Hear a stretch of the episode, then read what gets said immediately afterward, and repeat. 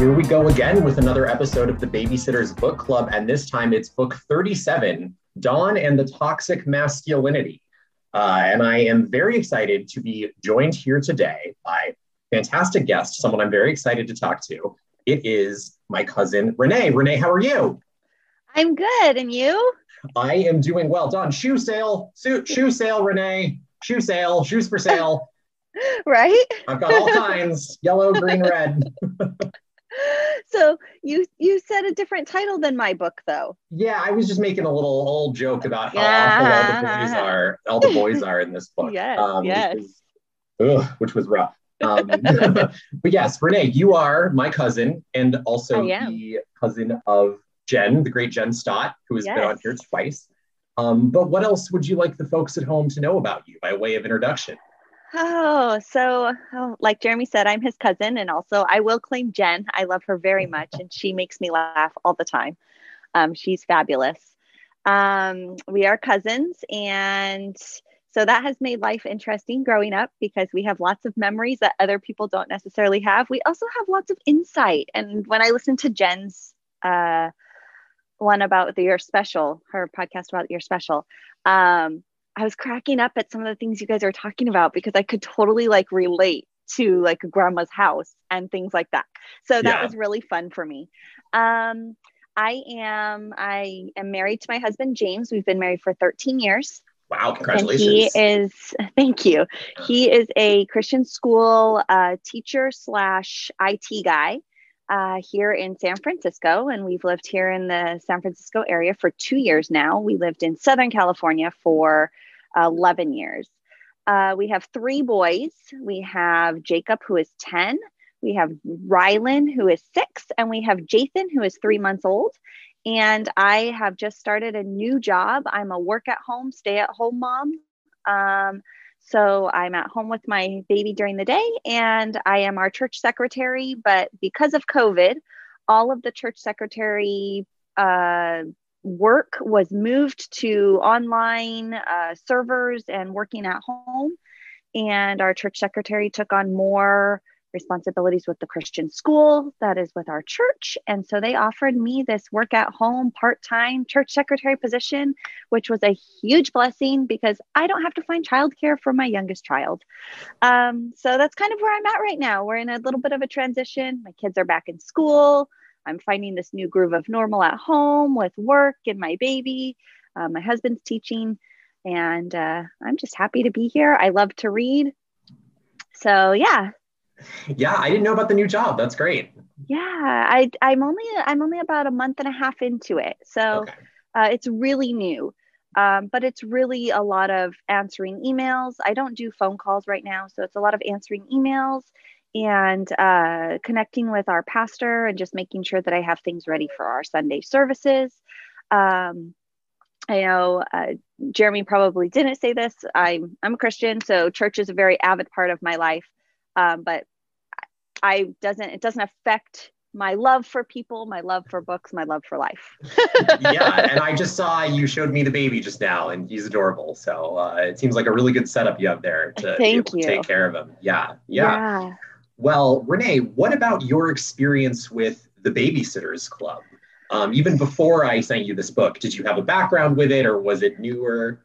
So I was familiar with them. Um, I, as I said, I love to read. Um, in fact, I have probably not I, like if I, if you were to put me in a room with a TV and a whole bookshelf of movies, um, a whole cabinet of of games, and a whole bookshelf of books that I loved, I could sit for hours and I could read, and I could never turn on the TV or never touch the games. Um, I love to read, so I was familiar with the Babysitter Club, um, but I didn't actually like read the series. Um, when I was younger, I loved the Boxcar Children. I loved Nancy Drew. I loved the Hardy Boys. Um, there's a group, there's a set of books I really loved called The Saddle Club. Uh, they had to do with some girls and a horse, uh, a horse riding arena and like show horses and things like that. I loved them because I love horses.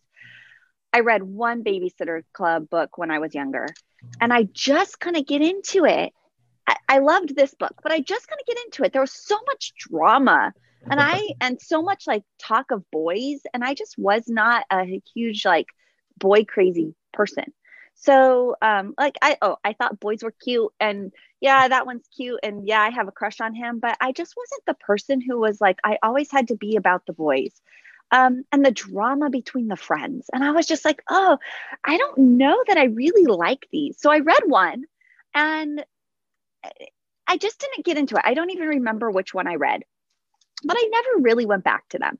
It's not that I had anything really against the series. I just found my love in other books. Sure. And so, because of that, uh, when you asked me to join you, I was kind of excited, like, oh, which book am I going to get? Because um, I know there's tons of them. Um, but I wasn't, it wasn't like I didn't know about them. Um, they just weren't my favorite, I guess right. is the way that I would put it. If I had to read them, I would. And just your luck, I gave you a book that was full of boys and drama, which is exactly. You know what? it was great though. I have some really good like thoughts and insight. Oh, I'm excited to hear that. You mentioned the Saddle Club. I actually, I feel like I have just seen that on the Babysitters Book Club uh, Twitter. I follow like a lot of the other podcasts that do this kind of like young adult uh, chapter book content, and I feel like I just saw someone was doing a podcast about the Saddle Club somewhere.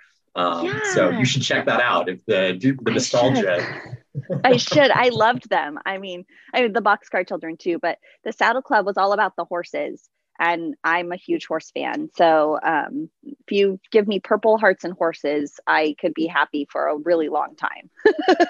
yeah, and I was going to say, I've seen your apartment. You do have a whole bookshelf full of games, so that's not even a hyperbole. I yeah. mean. You guys are board game crazy, which I'm very jealous of well, you got to come visit. Yeah, you just got to come visit us. And James will more than ha- my husband will more than happily pull them out.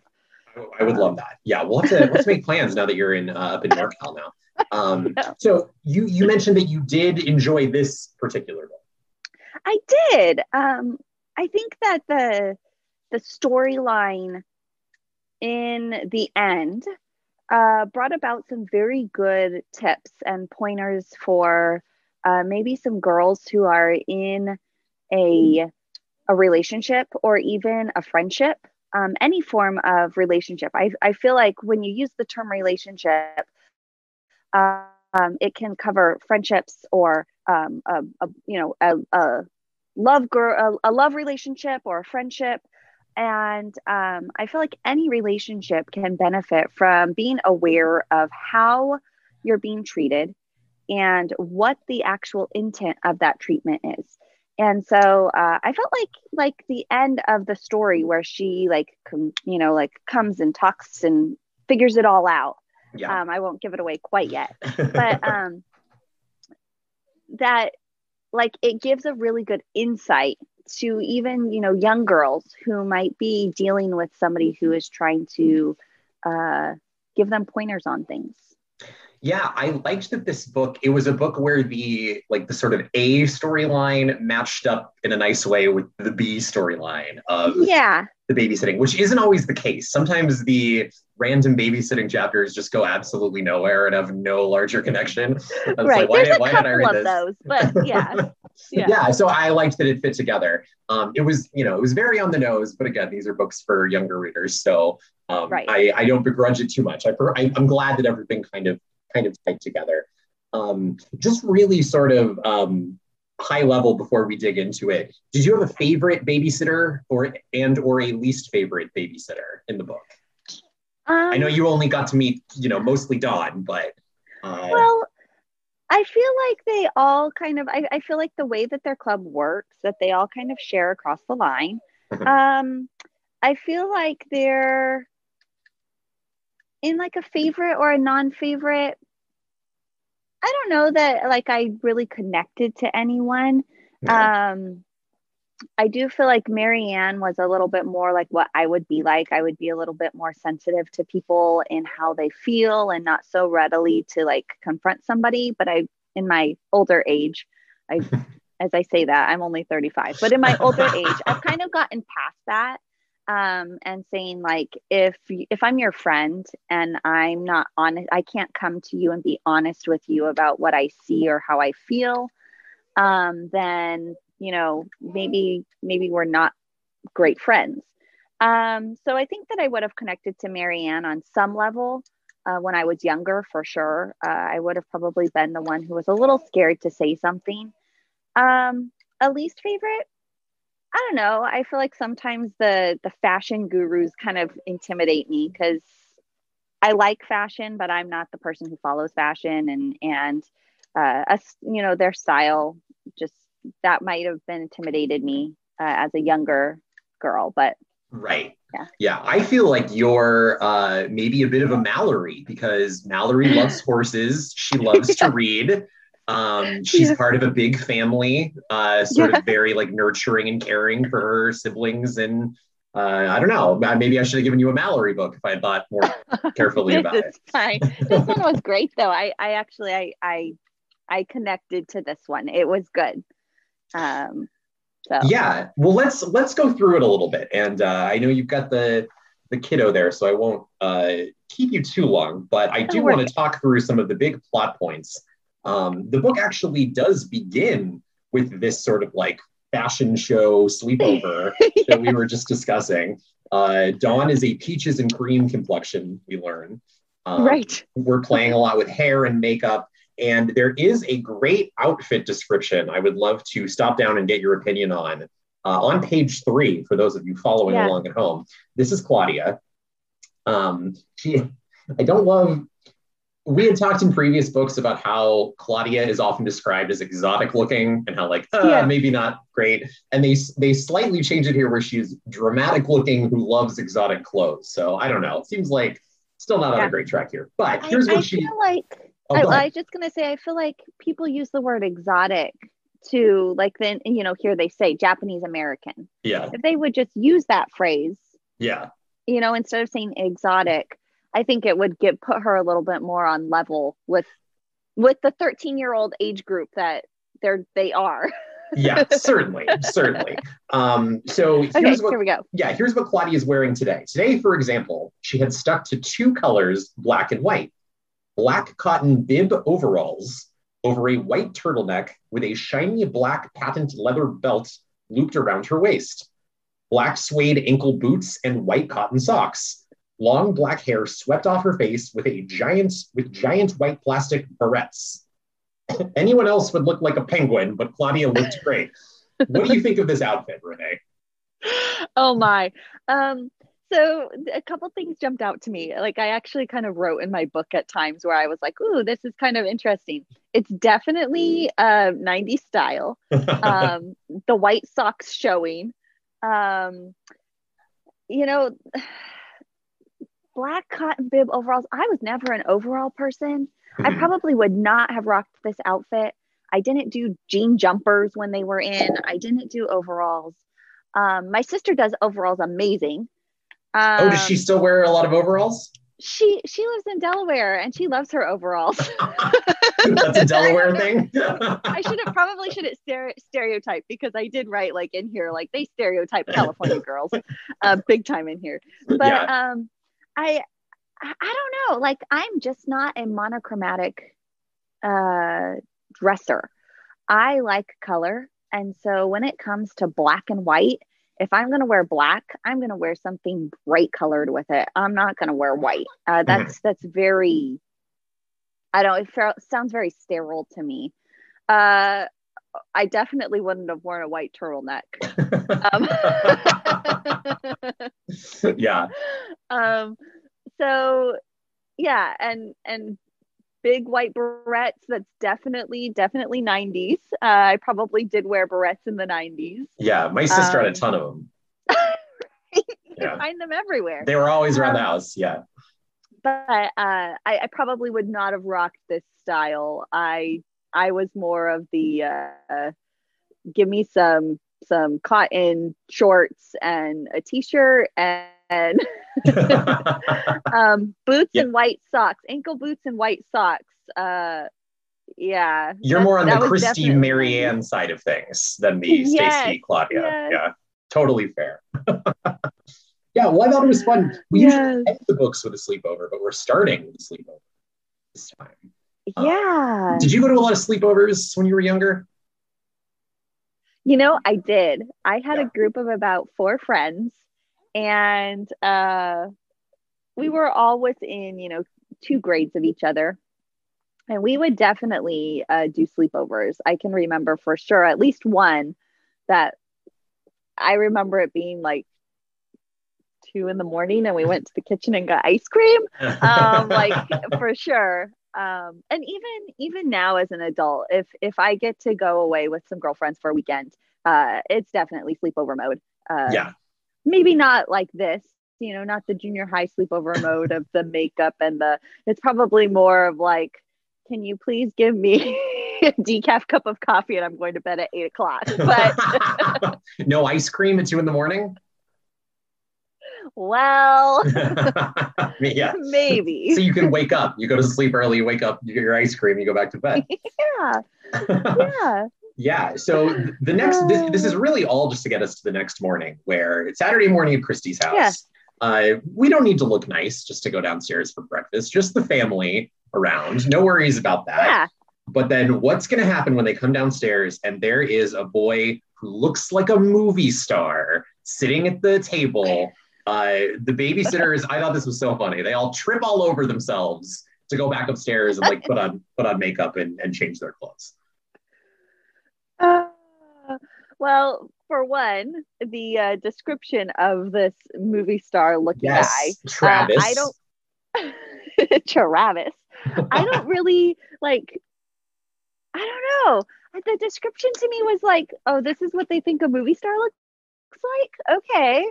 Um obviously they're 13, so uh a smile and it's Dawn describing it really. So a smile that she could never forget. Um I mean there's people who have really great smiles and you like to see them smile. Uh tripping all over themselves to go back upstairs and get dressed and put on makeup you know, that wasn't me at 13. At 13, when I had a sleepover at a friend's house, even if they had older brothers, come to the breakfast table in whatever you're wearing. Who cares, right? Even if Yeah. you liked them, even if you liked them. Um, I, I don't remember ever being like, I have to, I have to fix my hair or I have to run back upstairs and fix my hair to, to talk with you. At that point, they've already seen you. Mhm. And I think what is the point of going upstairs and making yourself more presentable? Like, I would be like, I just want the food. Yeah, well, I think I mean I think to your point earlier, it's in a lot of these cases, it's often uh, Stacey and Claudia uh, who are sort of very appearance uh, interested that are leading the charge, and I feel like a lot of the other babysitters are just sort of like following their lead a little bit uh, because that's kind of like the quote unquote more mature way to be. Um, whether or not that's Right. um, you know healthy in any way uh, is another matter, but I, I understand it psychologically. Yeah. Right. Yeah. Um, so Travis, Renee, if you can believe it, is from California. Um, he is eating a bowl of granola, which is practically the state food. Um, we just have tubs of granola Are all we- over the house here. Are we sure about this? Um, so, okay. So I, I did kind of mention it earlier. They have a very um, stereotypical type of look at Californians in this book. And I, I guess growing up in California, you too, I, I feel like sometimes people misconstrue and misunderstand what we as Californians are and look like. Yeah. Granola, you know, Movie Um, stars. movie stars. Okay.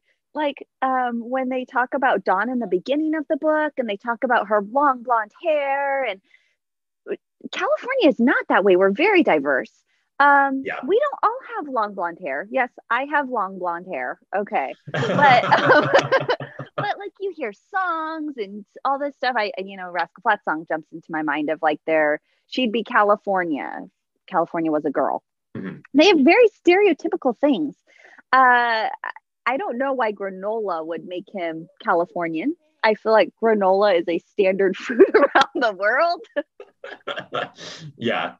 Um, and like, uh, you know, he says it's practically the state food. When's the last time you ate granola, Jeremy? You know, it's been a minute. Uh, probably, I do remember I got it. There was a period where I was like, okay, this is a healthy thing to eat.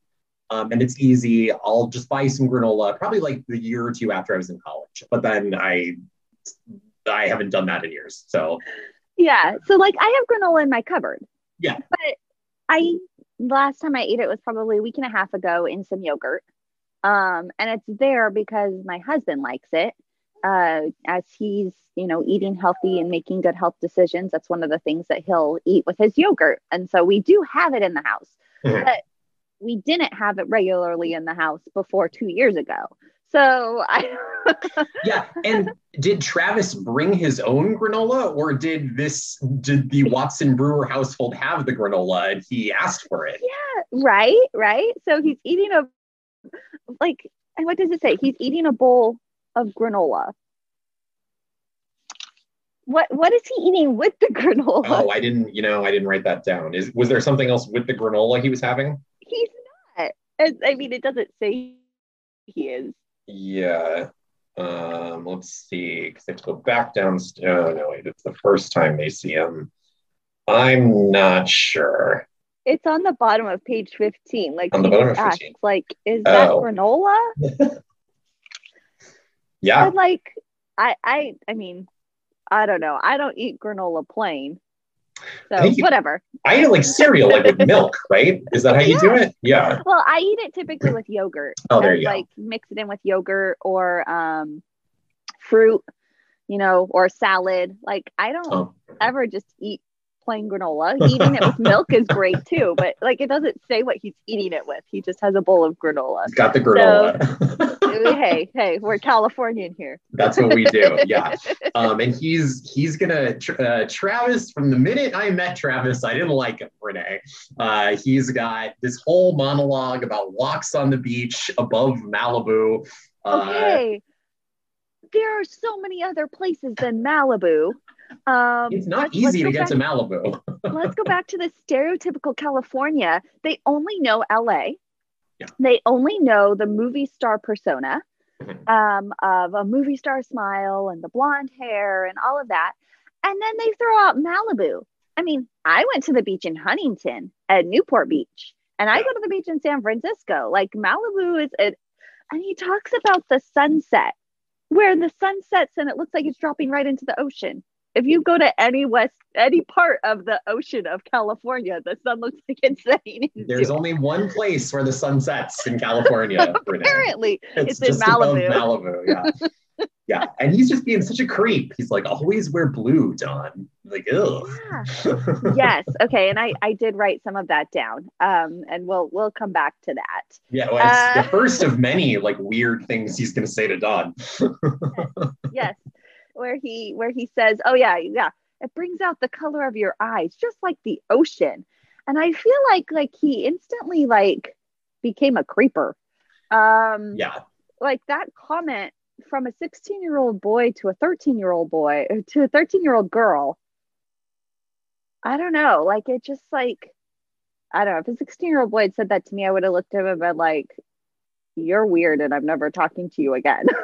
yeah. And Dawn is just like she's all in right away, and I uh, she, that's that's boy crazy is a word they use a lot, but that's Yeah. what that is, I think. And, Yeah. You know, spoiler alert for when we talk about the cover. I thought he was 38 based on this cover. okay, I I would agree. Like he looks really old. He does not look like he's in high school. he looks older than Um, either one of us on this cover. yes, yes, and you know, I don't know. Uh, I thought, you know, I'm 35, and I thought for sure I would look older than 18 at 35, and I feel like, except for the gray hair, people still ask me how old my siblings are in the store. And I'm like, um, wow. Those are my children. it's a They're not my compliment. It's a compliment. is. It is. But um, yes, I I thought he looked way older on the cover, and I was expecting like a college age guy, not Yeah. just 16, barely Same. in high school. So Me as me as well. Yeah. Um, so then at the next Babysitters Club meeting, Dawn is going to be so hilarious. Uh, like, uh, what's uh, she's like fishing with Kristy. Like, oh, what about Travis? What's Travis up to? And Kristy's like, I don't, I don't know. Why are Yeah. you asking me this? Which I thought was very funny. Um, yeah, I mean, it's it's like she expected Kristy to have been keeping tabs on Travis for her, yeah, but had never said that she wanted Kristy to to tell her, you know, if Travis was there. Yeah. Um, and was not subtle about it. no, not at all. And I and I loved like Kristy's response, like, or Dawn is like, "Oh, you think he was there?" And Kristy's like, "Well, there was lots of boys playing basketball in the driveway. Like, I don't know." yeah. It's probably how I would have been. I would have been the the person, my friend, being like, "Was so and so there?" Now I'm an observant person, so I probably would have been like, "Oh yeah, so and so and so and so and so and so," but like there was just a lot of guys hanging out. Like, why would I pay attention to one in particular? Right. Um, you know, uh, Kristy, not yeah, Kristy is the worst person to have as your boy spy as well. Like I feel like Stacey and Claudia would be much better at that than uh, yeah, Kristy. yeah, probably. Uh, I feel like Kristy is is present, and she might be a great president for the babysitter club. But I feel like her um, observations and like other um, input is like less. Her observation of things is less. She's all business. So if it doesn't Yeah. have to do with like a project or like efficiency, she's Right. like, what, like, what do you care? Yeah. Who, who, yeah. Why? Why should we talk about this? Yeah. Yeah. So this is going to be where they are going to kick off this, as I call it, the B plot. The Hobarts need a babysitter, um, because the parents the parents are going shopping. There's a lot of going shopping in this book. there Uh, is. there's They like all four- go shopping. There's like four different times where they're like, oh, they were off shopping. They they were going shopping. she must have been the author must have been in a state of like needing to get things and that's what she was doing at the time when she wrote the book shopping. she was going shopping Yeah, and Ben Hobart can't watch them because he and Mallory are going to the movies. and mal gets all um, I loved it. she gets all like nervous about what her friends are gonna say is what i feel like like she turned a shade of pink as everybody gasped Yeah. um i love that she she got um she blushed. She was so like oh i didn't want people to know this.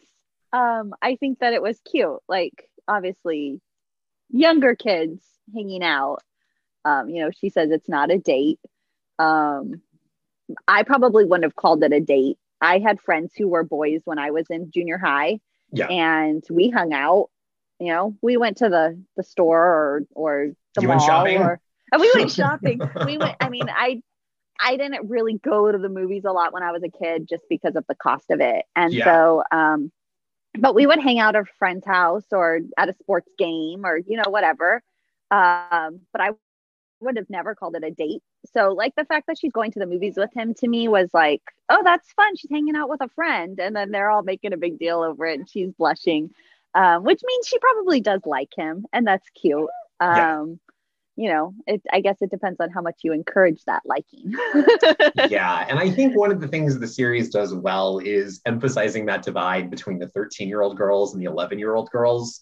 Um, Yeah. Where Mallory and Jessi, I love how they're so much more like, um, I don't know what the word is, like genuine in their enthusiasm for things. And I feel like Yeah. sometimes the 13 year olds are like, ugh, this again, you know, world weary 13 year olds.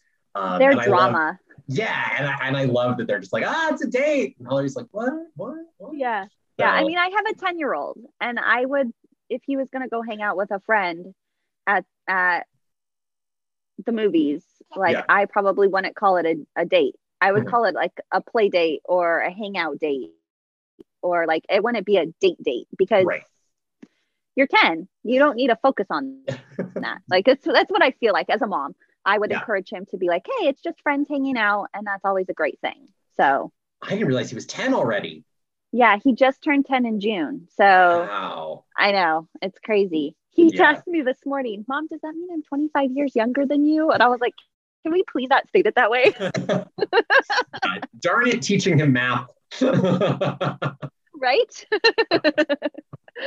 okay. Yeah. So uh, Jessi's going to take the first shift to the Hobarts. We'll get back to that later. Uh, and this is uh, this is uh, where we we go straight to an eleven here, where Dawn and Mal, uh, Dawn and Mary Anne are going to be raking leaves outside Yeah. because Sharon and Richard have to go shopping. um, so they're outside raking leaves. And Travis just rolls up in his truck. I thought I was missing something. I didn't really understand like why he was there or how he knew where they lived. It all happened so fast. So me too. I was kind of like, uh, he just like rolled up in front of their house in his dark blue Chevy. Yeah. Uh, I guess they don't say if it's a car or a truck, actually, do they? I think it's a. I was thinking car, but you're thinking truck. I, I was I guess thinking truck. Sweet. Let's go with truck. somewhere. Maybe I'm wrong. I should have written that down more closely. Oh, we're good. Yeah. Uh, we'll just go with truck. It's a Chevy. We'll just call it a Chevy. Um, just kidding. There you go. No, that'll work. like, how did he know where she lived? Where did he get that information? Um, like as I, I think if I was a 13 year old girl in the front yard raking leaves and a 16 year old boy rolled up in his car and I had never told him where I lived, I think I would be like running for the front door and locking it. Well, that's what Mary Anne sort of does. I know, I know. Um, but like, yeah, he just kind of like shows up there on Saturday morning. And I feel like it's the following Saturday from the Saturday he met her. Um, yeah. yeah, it's a little creepy. it's weird. And then he is just gonna like uh I, I don't know if it's mansplaining when you're just bragging, but there's just a lot of monologuing coming from Travis about You know- himself. I wrote down, oh, they do call it a car. Okay, and I think now that I'm looking at it, I think maybe in my head, just like a gross weirdo like Travis, I put him with a truck, which is an unfair stereotype. Nah, Uh, it's okay. We'll go back to It's on 35. They call him car. Okay, it's good. fine. Thank you. Um, yeah, like I, I wrote down in in here, like he likes to hear himself talk. He likes to be the center of attention. Uh, she doesn't really know how to respond to him. Like he's 16 and he's driving. Oh, and he's wearing this fantastic pair of blue white shaded jeans again. Um, sorry. I think they make fun of that at the end um, of the book, don't they? Even though she says she likes it here. Yeah. Yeah. Um, but he just he likes to hear himself talk. Mhm. and and and I, I think I wrote down he interrupts her numerous times in I the middle of her too. talking. Mhm. Like, wow, that's really rude. Did his parents not teach him to let people finish their sentences? Um I don't know. Yeah, he like mansplains the whole like waxing the car and maintaining it. Um Yeah. I thought it made me laugh, but it like it made me laugh at how like absurd and like gross it was. Um, he says he makes friends wherever he goes. Never has any Mm. problem making any friends. There are five different clubs that want him, and like three different sports teams. Yeah. yeah, yeah a little full of himself um a if i met a if i yeah if i met a, a 16 year old who was like even now as a 35 year old if i met a 16 year old who is like um oh yeah like the football team and the basketball team both wanted me at the same time and um you know i, I joined all these clubs and and he just spouting off on all of his accomplishments. I would probably look at him and be like and you have time for homework? Um, and you help your parents around the house? Like there's no res- there's no like pride or responsibility in those things i guess. Yeah, um like i feel like i feel like if you want to be good at something you choose it. You choose something to be good at and you work really hard at it Mhm. um, people who are good at basketball are good at basketball because they focus on basketball. People who are good at football focus on football and they become experts, right? You become Yeah. experts in the field you focus on. So I feel like, oh, yeah, I'm good at all these things, but are you really good at all these things? yes. Quality is more impressive than quantity. yeah. Yeah. Um, and then, yeah. And so I just feel like he was so like, full of himself and she's like i've never met anyone so energetic. And i'm like i don't know that he's energetic. He's really big-headed. Yeah, and he has time to go like monologue to a 13 year old on a Saturday. yeah if it was a saturday and he was in football or basketball or swimming um, in high school they probably would have had some form of saturday practice uh, especially at the beginning of the year. Um, I know like my school tried to do all of their sports practices during the week, but I know that there are Saturdays where you would have practices in the middle of the or, or on Saturday morning. Right. Um, and if he was so good at all of these things, why wasn't he out practicing on his own then? Yeah. Or Yeah. why wasn't he, you know, why is he over on a Saturday morning uh talking to a 13 year old? As a 16 year old, I, I I don't know. I don't know how guys I mean, maybe he thought that was what he should have been doing, but I don't I don't remember 16 year olds coming and talking to me as a 13 year old on a Saturday morning sitting on my front steps. yeah, They- I don't I. I wasn't interested. yeah, I don't want to say that like no boys would do that, but like unfortunately, bo- I think boys would do that, but I don't think like I think it's still like a weird thing to do. Um, Mhm. especially when it's not like a let's be friends thing. It's a like look how cool I am thing. Yeah, I, I think okay, I think it would be different if it was a let's be friends. Yeah. Or a hey, I want to come hang out with you on a Saturday morning. Like, can we arrange this? Yes. But like he didn't do either of those things. And he didn't show up and be like, hey, I want to be your friend.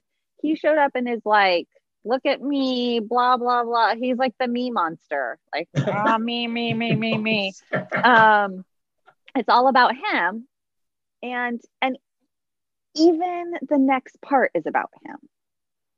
it, the the present he's gonna give The her. present hmm He's gonna is give her about a necklace and some hair combs. yeah. And then he has the gall, Renee, to tell her how that she should cut her hair and exactly how to cut it. the gall. oh man oh my word um yeah so this hit me really big like as as a, a female as a girl as a lady as a woman um nobody tells me how to change. Like i am married. I've been married for 13 years and my husband doesn't tell me how to cut my hair. He doesn't tell me how to color my hair. He doesn't tell me what to wear. Um he doesn't like he he tells her like oh pull your hair back from your face with these combs. Um my husband will say things like hey i like your hair like that but he'll never be like oh you should pull your hair out of your face. Mhm. or um uh you should go cut your hair. Like i'll be like honey i'm thinking of cutting my hair. And he'll be like okay. And sometimes he'll have an opinion Mhm. but it's not like he'll say like oh don't cut it too short. But what's too short? He doesn't tell me like oh don't cut it past this length or don't you know? Yeah. um so i found that very controlling i found it con- very controlling um, which could border on abuse. Um i also found it offensive. Um as a girl as a female as a woman why would i want as as a 13 year old well for one you just made me feel so insecure in who i am because because i'm 13 like of course if a 16 year old came to a 13 year old and said hey you should cut your hair. It would look great in this style and the 13 year old has a crush on him she's going to be like oh yeah he'll like me better right. so of course she's going to do it. Um, he he approached it in a very controlling way, um, and not only controlling but offensive. If I was the parent and I heard that, I would be like, "You are never talking to my daughter again. Like that is just wrong." Mhm. Um, I only have boys, and so I'm teaching my children, my boys, not to talk to girls that way because Right. you know I want them to be respectful. Um, yeah, that that just like jumped out at me, and I was like, "Oh my word!" I I found it offensive to just read it. Like that's really harsh. Um, I don't remember a boy ever telling me I should cut my hair, even a boy I had a crush on. But you know, obviously, I wear my hair up in ponytails most of the time. That was my fashion. yeah no thank you for thank you for sharing that perspective i thought like i think everything you said is uh exactly right where you say like ab- like controlling borderline abusive there's definitely like a power dynamic going on between them Yeah.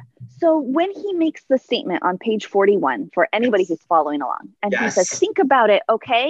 For me. When he says the statement for me, he immediately becomes a controller. Mhm. Um, if he had just said, Think about it, okay?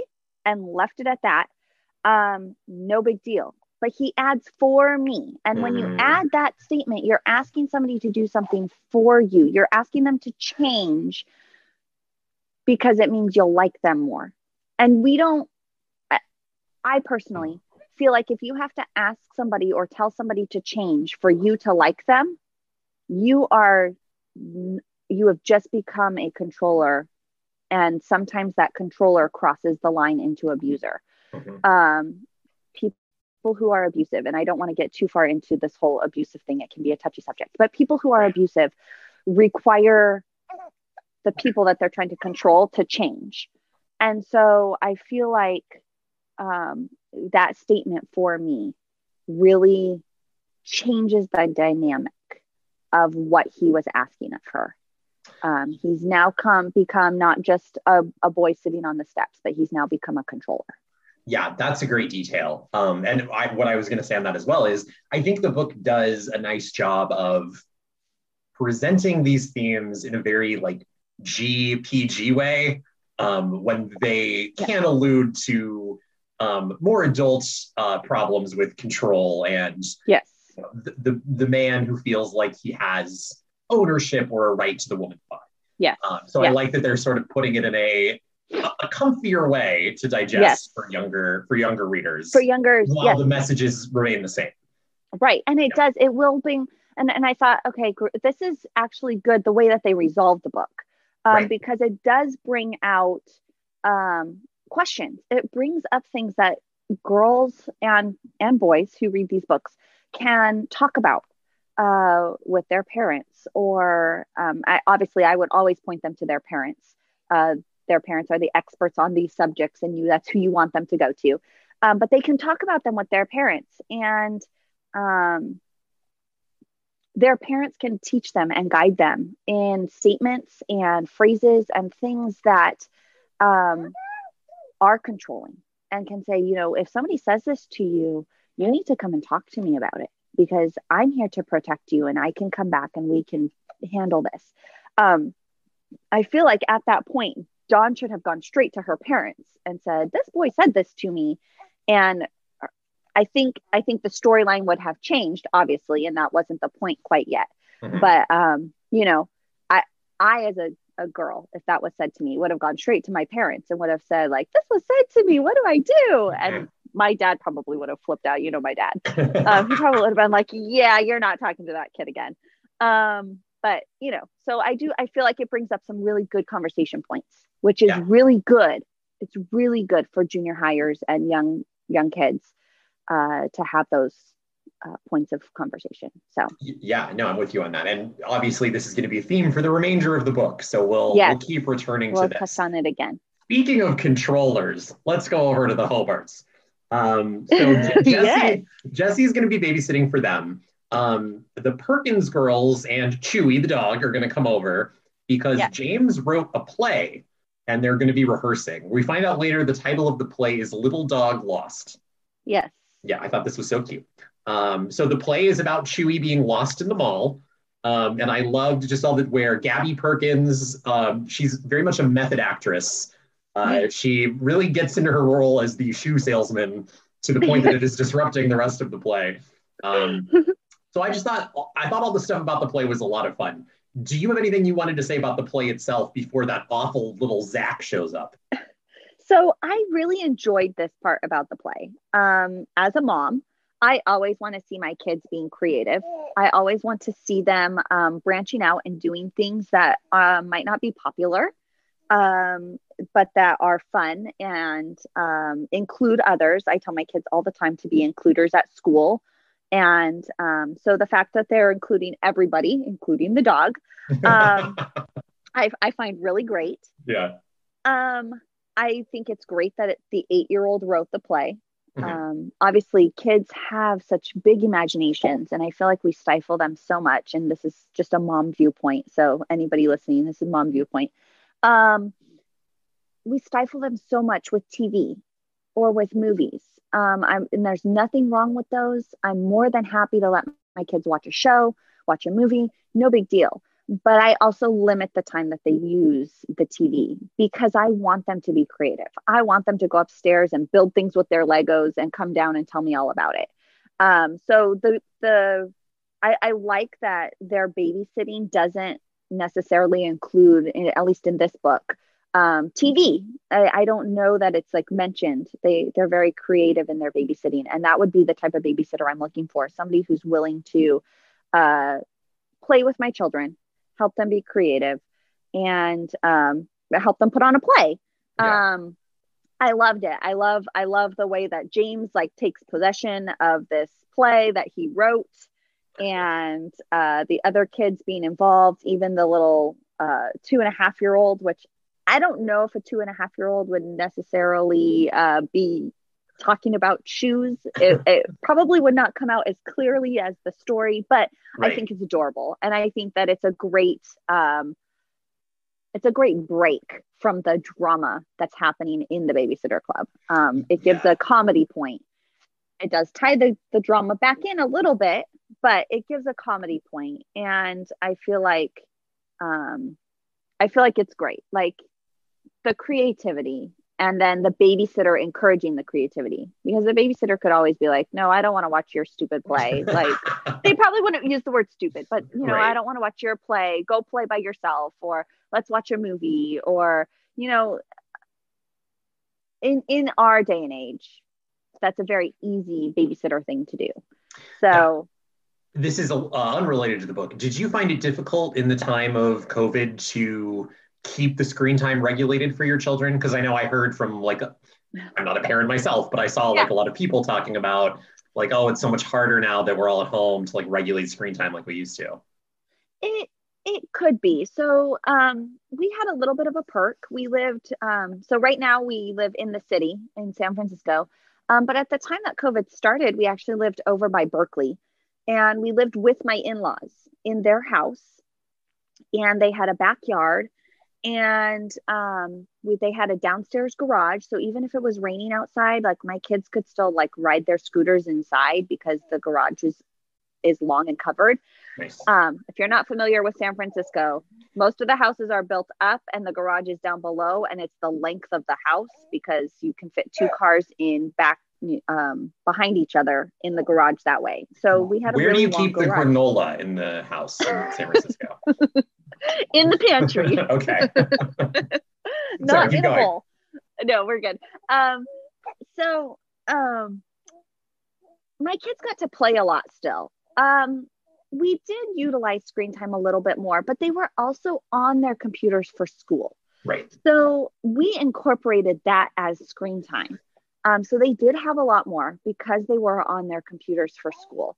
Um, so when they were not on their computers, we were willing to let them watch, you know, Disney Plus or a YouTube video, or um, we even utilized some of the um, the exercise things, you know, hey, it's raining outside, you can't go outside and play. So let's put on, you know, what they call go go noodle and you dance around to music and things like that. Um, but we still had tons of Legos and Hot Wheel cars and their scooters. And so I really try to limit their screen time to an hour to an hour and a half a day um, if I can. And so even during COVID, I really tried to stick with that. We did Lego sets, we did coloring books, we did sidewalk chalk, we did like, I tried to really be creative. I know it was hard for people, and there's no criticism for people who used the screen. Mm-hmm. Um, if that's what worked for your family, go for it. Like, that's the type of mom and friend I want to be. If that's what works for you, use the screen. It's great. Um, it, I had a baby, he's three months old I had my kids home all summer um, by myself as my husband was working full time. And I did use the screen. In the afternoons, I would tell them, hey, we're going to watch a show. You get an hour if it's an educational show, and you get 30 minutes if it's a just a fun to watch show, unless it's a movie. If it's a movie, we'll watch the whole thing. Um, and most days they chose to watch an educational show on National Geographic so they could watch an hour yeah. Um, yeah. Very clever. Yeah. Um, but um, I would rest during that time. I would go and I would lay down because I needed that break with my infant. Yeah. Um, but but there's no criticism for moms who use the screen. I just really enjoyed the fact that they're encouraging the creativity, the playing. Um, that's what I would want in a babysitter. So the fact that the babysitter club does that, especially with their kid kits that they mentioned earlier. But yeah. Nice. Yes. So, well, one person who does not encourage the creativity is uh-huh. Zach. So we yes. have we have met Zach once before, uh, okay. and he was just as bad in his first book, um, where he was bullying the Hobarts for being Australian. Um, okay. And then he and then the book sort of ended with like a weird, like, oh, I guess they're gonna like try to be friends. It, it was a little like Uh-huh. up in the air. But Zach is back up to his old ways. Um, he's just this awful little child. He's making Yeah. fun of the boys for playing with girls. He thinks plays are dumb. He once again uses the R word for the autistic girl that lives there. yeah Um, and just really terrible. Yeah. So, you know, I as I was reading, for one thing that jumped out at me is that they call him a good friend of James. Um, and I wouldn't necessarily classify him as a good friend. Um, in my definition, a good friend is somebody who supports you no matter if they agree with your viewpoint or not. And um, like they might be friends at school. Um, but if he's always telling James what to do, I don't think he's a good friend Mhm. uh, you support your friends you don't always boss them around um yeah he's i think i think he comes across as wanting to be he doesn't want to be the the kiddish boy. He wants to be grown up. Mhm. and it's not grown up to play with girls. Um, i think that's a false uh, statement. I think that boys and girls can play together just fine. I think that uh, you can be friends with girls and girls you know he makes a statement about them playing sports uh, they, Yeah. that he's you know Really uh, wants to play you sports. should go play sports and i i think that that's a very stereotypical statement of um some some boys have that viewpoint like if you don't play sports then you're just you're not a boy uh or you're not a, a macho boy i don't know boys yeah. need to spend time skateboarding and you know whatever um yeah, Yeah. you know zach because zach would be a, a kid that i would tell my son as a 10 or a 6 year old because i have you know i'm right in between the james's age here with my kids Mhm. um, i would probably tell my children you can be nice to him you can play with him but you don't have to do what he says and just because he's telling you these things doesn't mean it's true um, you know the fact that he rides off calling james a girl Mhm. uh, you know, I, I as the babysitter uh, would probably tell James, "You're not a girl. You're a boy. You're just fine. Um, don't worry about him. He's just jealous because he's not a part of your play. And even if he didn't want to be a part of your play, he's not. He's not being included, and so he's going to make himself feel better about it." Um, even if you asked him to be a part of your play and he said no, he chose not to be included um, because he thinks it's dumb. Hey, that's great. That's fine. That's his opinion. That's his choice. Um, but your play is great. And he doesn't need to be a part of it to make it better. He's just jealous that you have something fun going on and he's choosing not to be included. And it, Um, it does seem like James comes around to that at the end of the at the chapter. He's like, oh yeah, he's just he's just jealous, whatever. But then like later Zach does get to him again. So that was uh unfortunate. So I think as kids, and and here's the thing with children and even adults, um, we want people to accept us. We want people to like us. We want people to uh, approve of what we're doing. Mhm. And when people don't, um, it's discouraging. It's it's upsetting to us. We want, you know, he wants Zach to be his friend. He wants to be friends with Zach, and and I can see that. Um, and you know he he's not sure how to respond to Zach because he wants to be Zach's friend, but Zach is being mean. Um, and so it's a good lesson for children that even if somebody's mean to you, you can still be kind to them. Mhm. Um, kindness goes a long way. And you don't have to give in to what they want you to do to be kind to them. Sometimes, sometimes kindness comes across as I am not going to do what you're asking me to do because I I am not that person. I'm not going to abandon my play just to go play basketball with you because you think that that's what I should be doing. That's not kind to the other people who are a part of my play. Um, Right. sometimes you have to choose between the the two kind things and it doesn't mean you're less kind Yeah. um, and i like the word kind over nice just as even as a mom with my kids. I use the word kind more often than nice. I don't tell my kids to be nice to other kids. I tell my kids to be kind. Like the that. meaning of kind is much deeper than just being nice. So, um, yeah, you know, yeah. I think that I think Zach could grow up a little bit as an eight year old. I think that he could learn to accept other people and what they're doing and in their role. Um, yeah, you're a kinder person than me, Renee. I just wanted to smack Zach across his stupid face.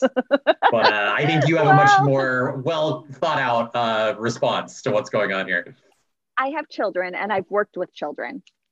And so, like, you know, I worked at the school, the Christian school here for a handful, for a couple years. Um, and yes, there are often children where you're like, really, you just said that to another student? Yeah. Like, I can't believe you did that.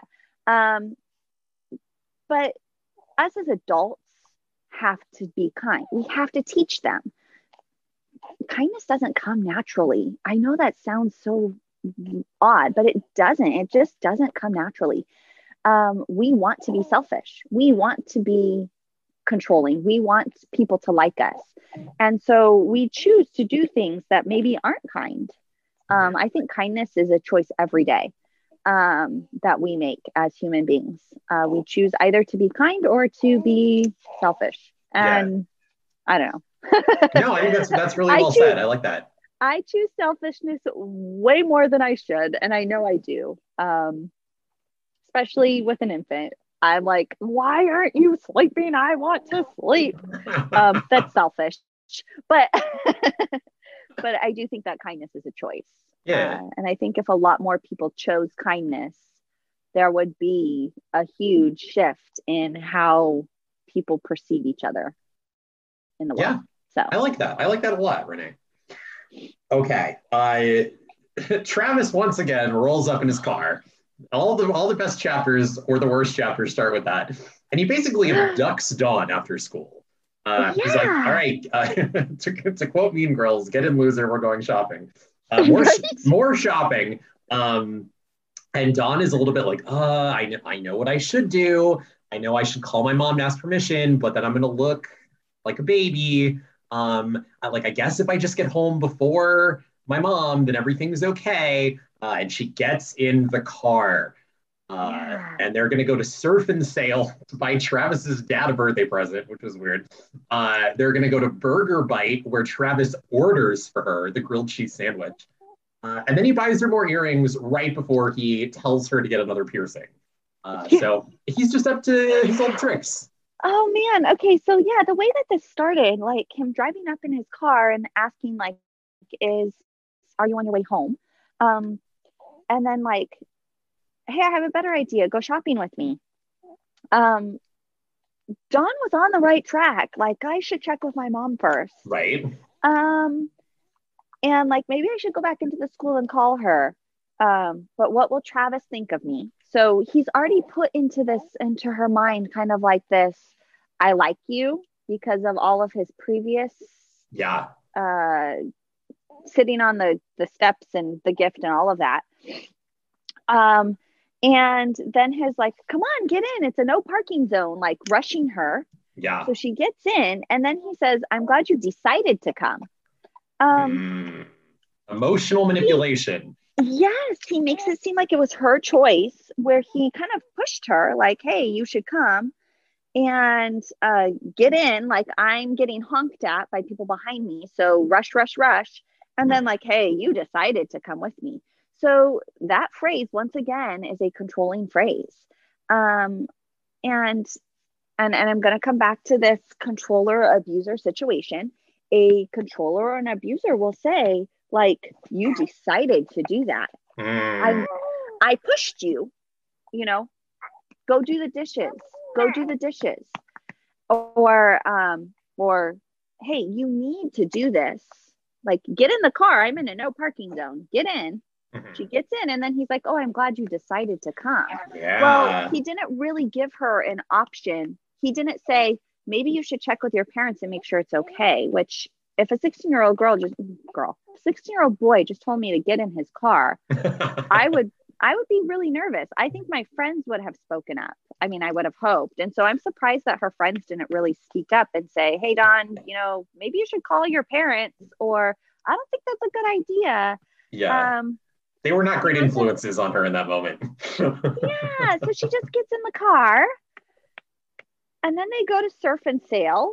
and um, once again, he's wearing his blue cotton work shirt and faded jeans. Yes. Um, which I don't know where that became a a uh, style in California, but okay. Um, it's what we all wear every day. yeah, yeah, yeah. So um, he goes to they go to surf and sail, and she's like, "Are you sure that your father wants this for his birthday?" And then he says that he lied to her. Yeah, that was weird. So, like, I made up an excuse to see you today. So, you lied to me to get me to come with you. Like, that would have been a red flag. I would have been like, Where is a phone? I'm calling my mom. yeah. Um, you lied to me. And this is one of the things honesty is a huge issue with me. Mm-hmm. Um, I want my children to learn that honesty is the most important thing uh, that they can give anybody. Um, honesty and truth um, and if you're going to lie to me, you are automatically not somebody that I want to interact with. Um, lying is very, um, there's no black and white. Like, I, I, the phrase little white lie is not, it, it's not a truthful phrase. It's you're not a little lie. You're saying it's not like Claudia's outfit. It's it's not black and white. Yeah, no, no, not like that outfit at all. Um, it is one color. And the moment that you choose to lie, the moment that you choose to tell somebody falsely something, um, you have lost their trust. I mean, I can't go to my boss and I can't say, like, oh, I can't even tell half truths. Half truths are still lies. Hmm. You, I mean, you can you can leave something out. I, I guess I guess I'm very black and white in this situation, especially because I have children. Mm-hmm. Um, you leave something out when I ask you why you hit your brother, and you don't tell me that he like you tell me what he did, but you don't tell me that you were antagonizing him before he hit you and then you hit him. Mm-hmm. Um, you've left something out, and you are telling only partially what you have. Um, lying is a big thing to me. I feel like in any relationship, friendship, um, interaction with human beings, um, honesty is the only way to go. Mm-hmm. Um, if you cannot be honest with that person, you don't have a relationship because the moment you start to not be honest is the moment that they start second guessing um, if they can trust you. You lose trust when you start to lie, mm-hmm. um, even if it's a small lie. You know, did you did you unload the dishwasher? Yeah mom i unloaded the dishwasher. And i go and check the dishwasher and there's still silverware in it. And i say you didn't unload the dishwasher. Well i unloaded almost all of the dishwasher mom. Okay well now next time i ask you to unload the dishwasher i'm going to check it before I, when you tell me i i unloaded the dishwasher. I'm going to say did you really unload the dishwasher or did you only partially unload the dishwasher? It's it's a matter of just being honest. And i tell my kids if you're just honest you will have less of you will be in less trouble than if you lie. Right. Right. If you lie and I, then i find out the truth um, now i have a bigger issue to deal with because you lied to me if you just are honest my issue with you is very small i deal with one thing mm-hmm. and i deal with what happened in the situation the moment you throw in lying, I now have to deal with what happened in the situation and with you lying. And it's a whole separate issue. Um, I want my kids to be honest. So the fact that he lied to her, um, that really hit me. I was like, a 16 year old boy willingly lying to get a 13 year old girl in his car. That sounds really, um, really questionable. It wasn't, and it wasn't even like I don't even think the lie mattered. Like, I think she would have gotten in the car. Like, I think her internal sort of process yeah. would have been the same. He was like, I know exactly what I need to go buy. Please come with me. Or not even right. please. He wouldn't have said please. Uh, right. Uh, but yeah, it was weird that it was like, I need your help to buy something. Oh, I didn't yeah. actually need your help. Uh, it, it was like, it was a, a lie for no reason. Yeah. And I think, I think when you start to lie for no reason, it shows that you have habitually lied in the past. Mm. So, like, when you choose to like you don't have to lie to get somebody to go. Like he could have said, "Hey, I want to go to the store and I want you to come with me. Can you can you go shopping with me?"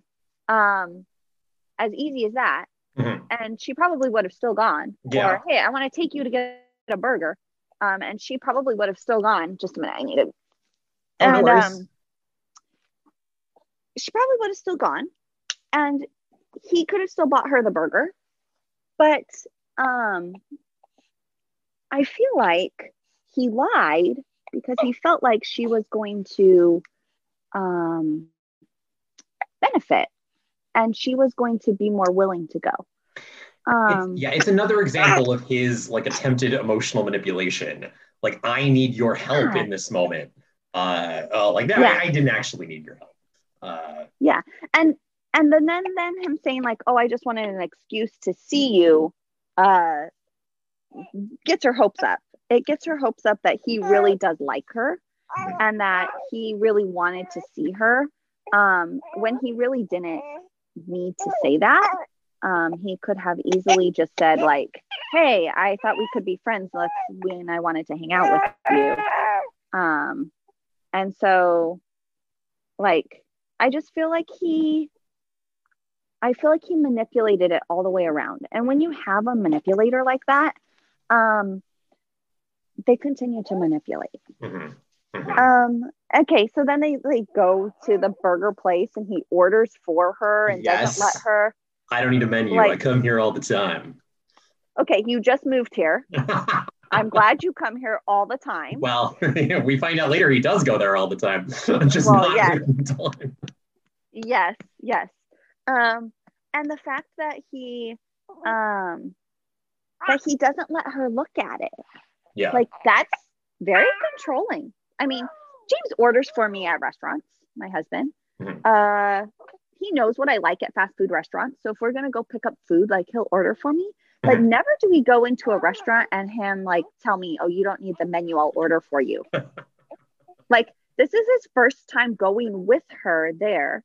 And so um I feel like him saying like, "Oh, you don't need the menu. I'll order for you." If they had gone before and he knew what she liked and he knew that she um, wanted to.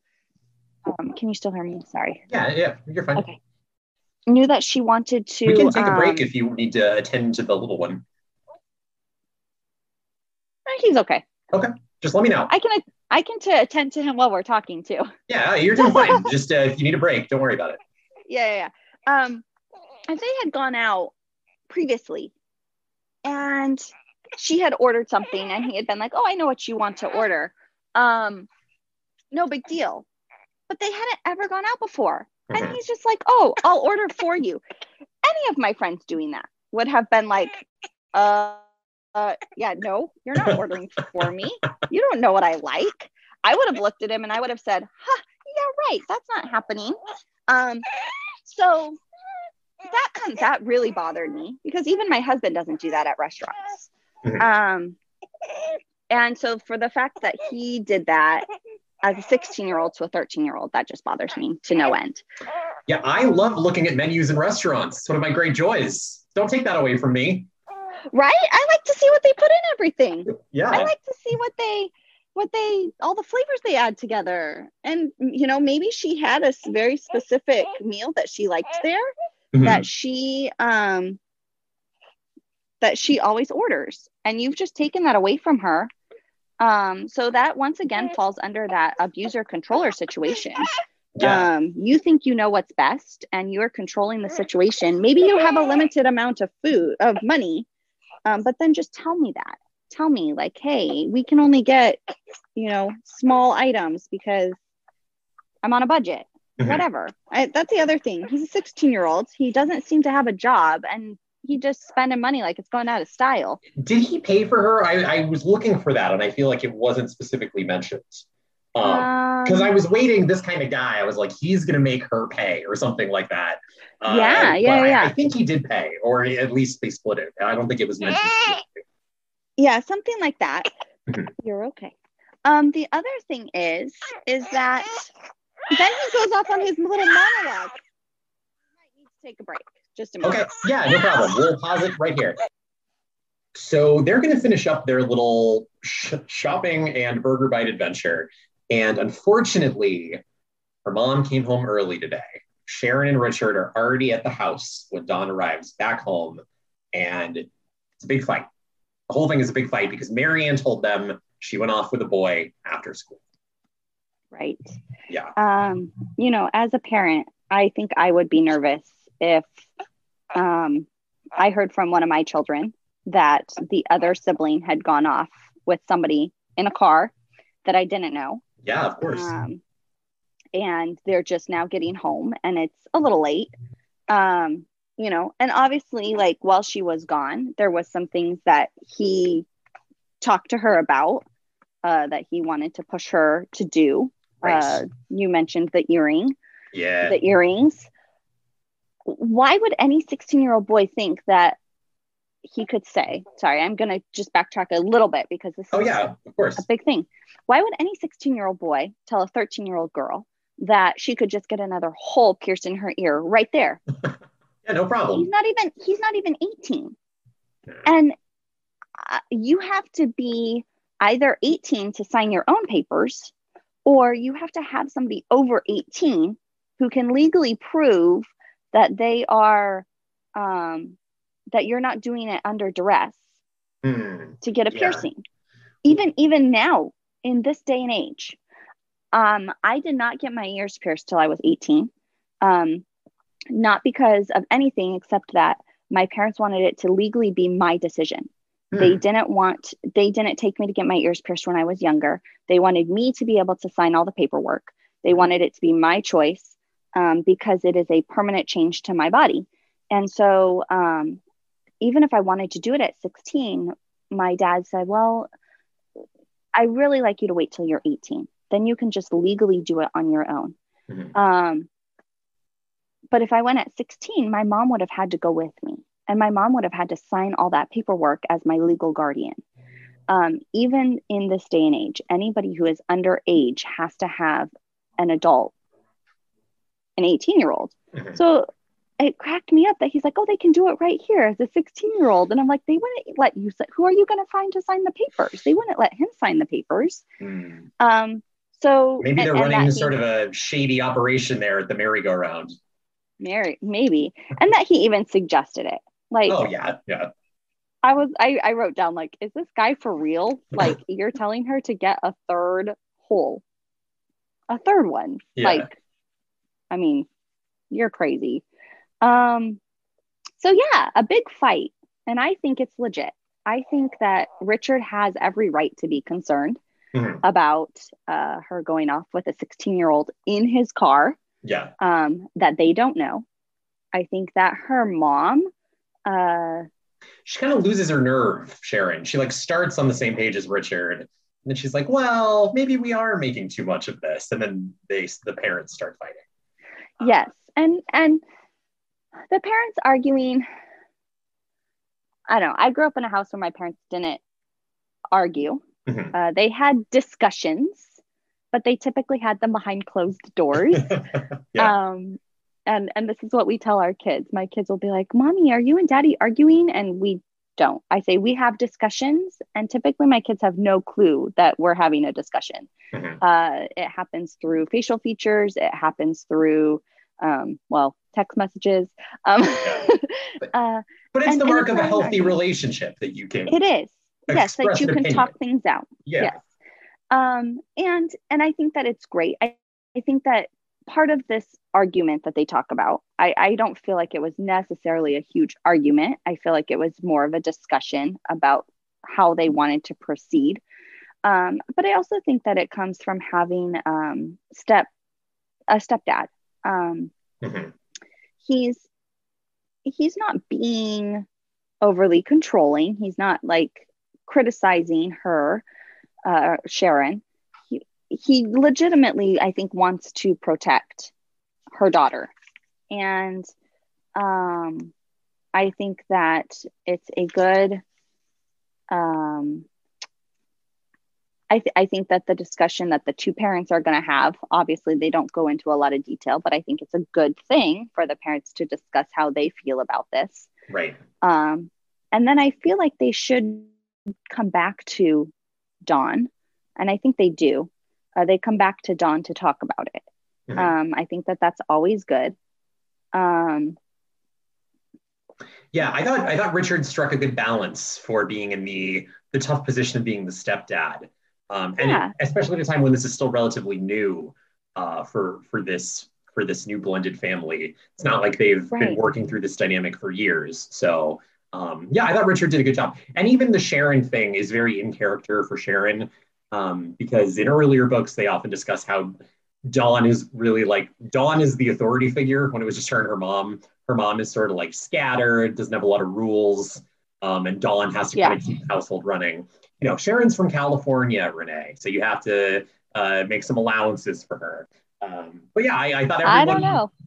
I thought everyone was well in character in the way that it, uh, and even the thing where Mary Anne felt bad that she told, like quote unquote, told on Dawn uh, and Dawn was originally like upset, but then they sort of talked it out, and she's like, "Yeah, I guess you did do the right thing." Um, yeah. yeah. Um, and and I think that like when she talks about the presents, um, that her mom's like, "I don't think I like the idea of this." Um, I think that's a legit statement. Right. Like something's not right. Parents often know that. Um, I mean, the 16 year old guy started off by giving your daughter gifts and telling her to change her hair mm-hmm. and then took her in his car and told her to pierce her ear or her ears. Um, you bought her, they're not, they're not small gifts. It's not like, oh, a 16 year old who gave me a nice pen, mm-hmm. like a necklace and hair combs and earrings. Like those are, even if they're only $5, those are big gifts. Yeah. Jewelry you know? too. And, Jewelry means something.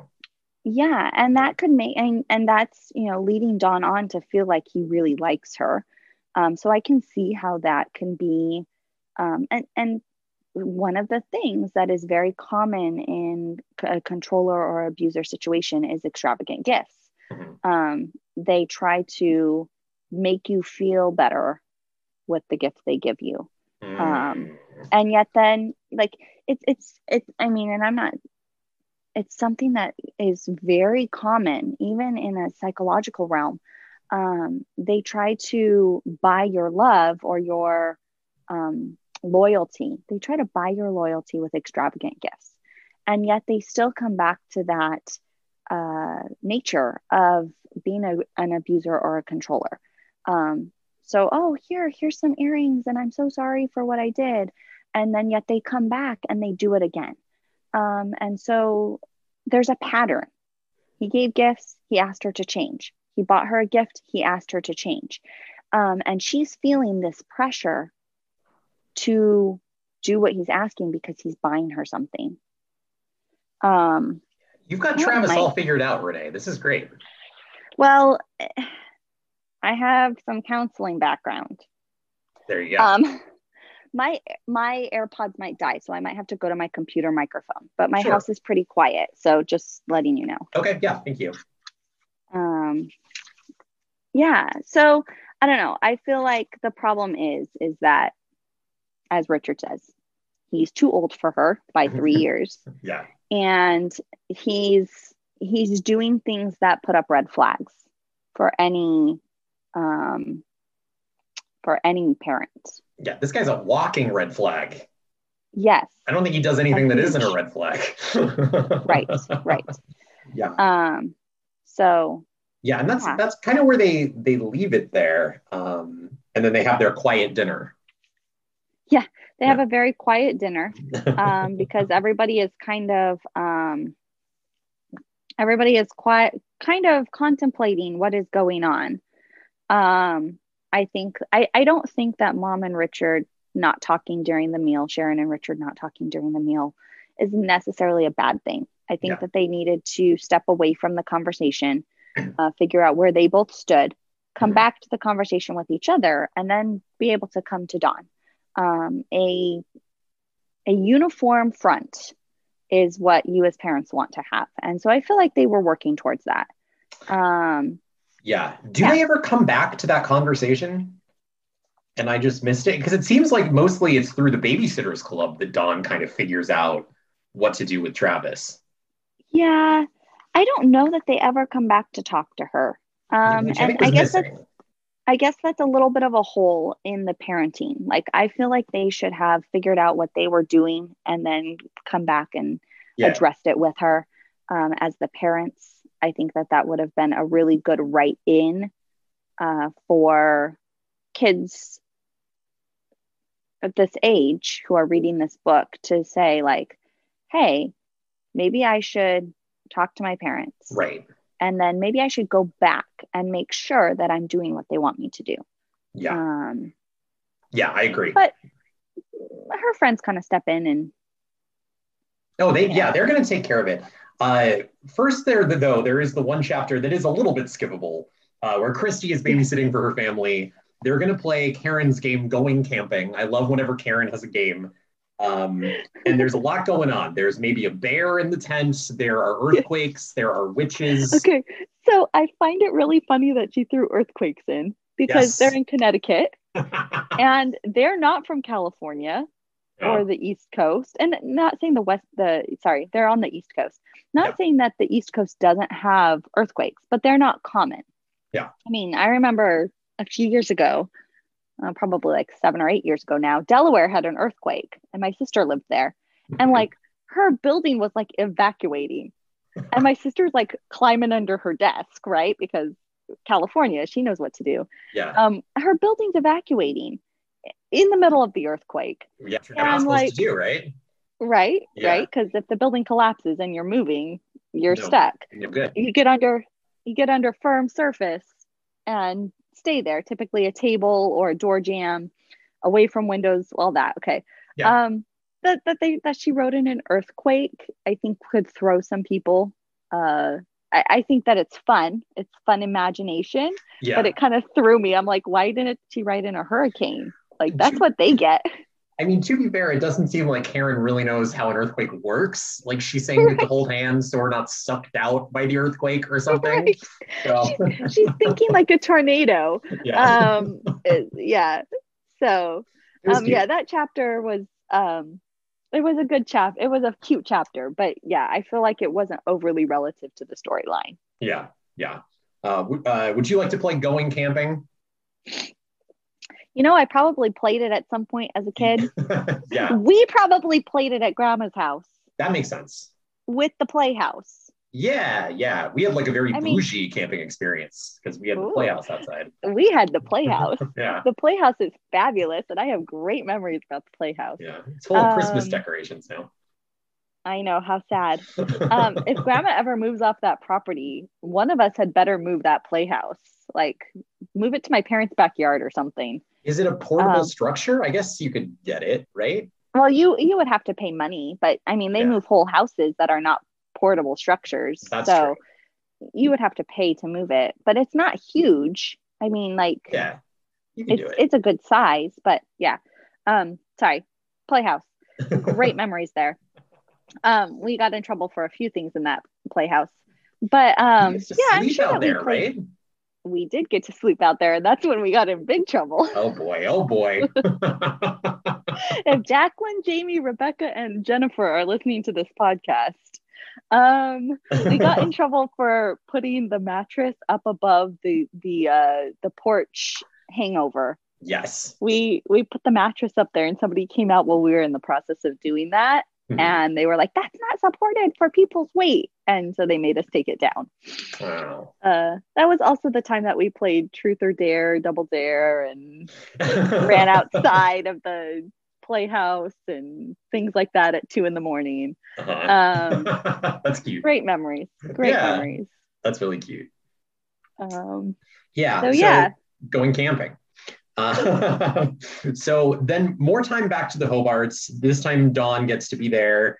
Um, I like when they're debating how good of an actor the dog is.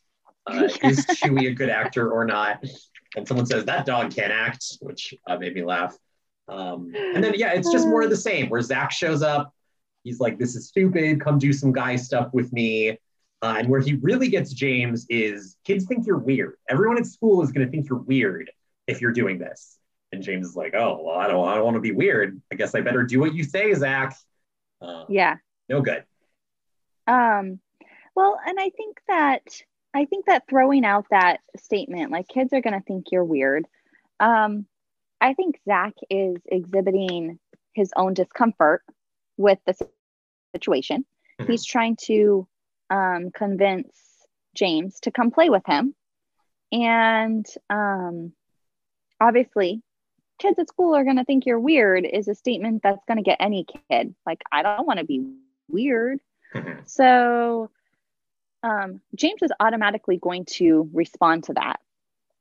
Um, it's, I don't think that Zach in this situation is like Travis in that he's trying to control him, but I do think that Zach is following a pattern of um, insecurity.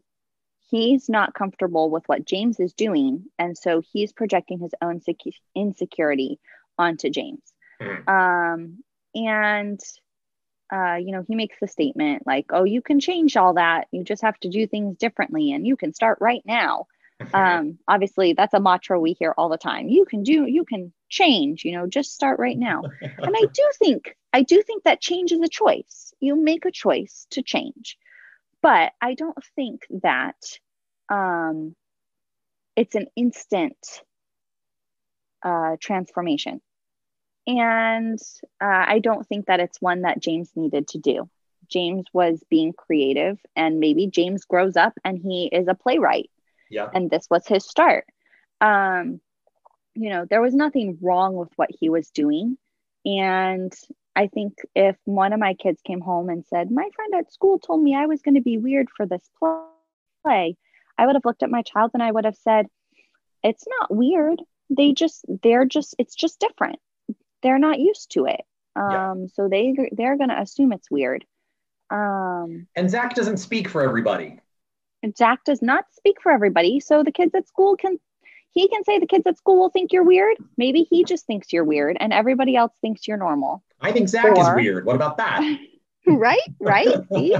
um, and and Zach got what he wanted. He convinced James to come play with him um, with those words. Yeah. Um, I think that James obviously left some disappointed friends because he shook his head and walked away to his bike.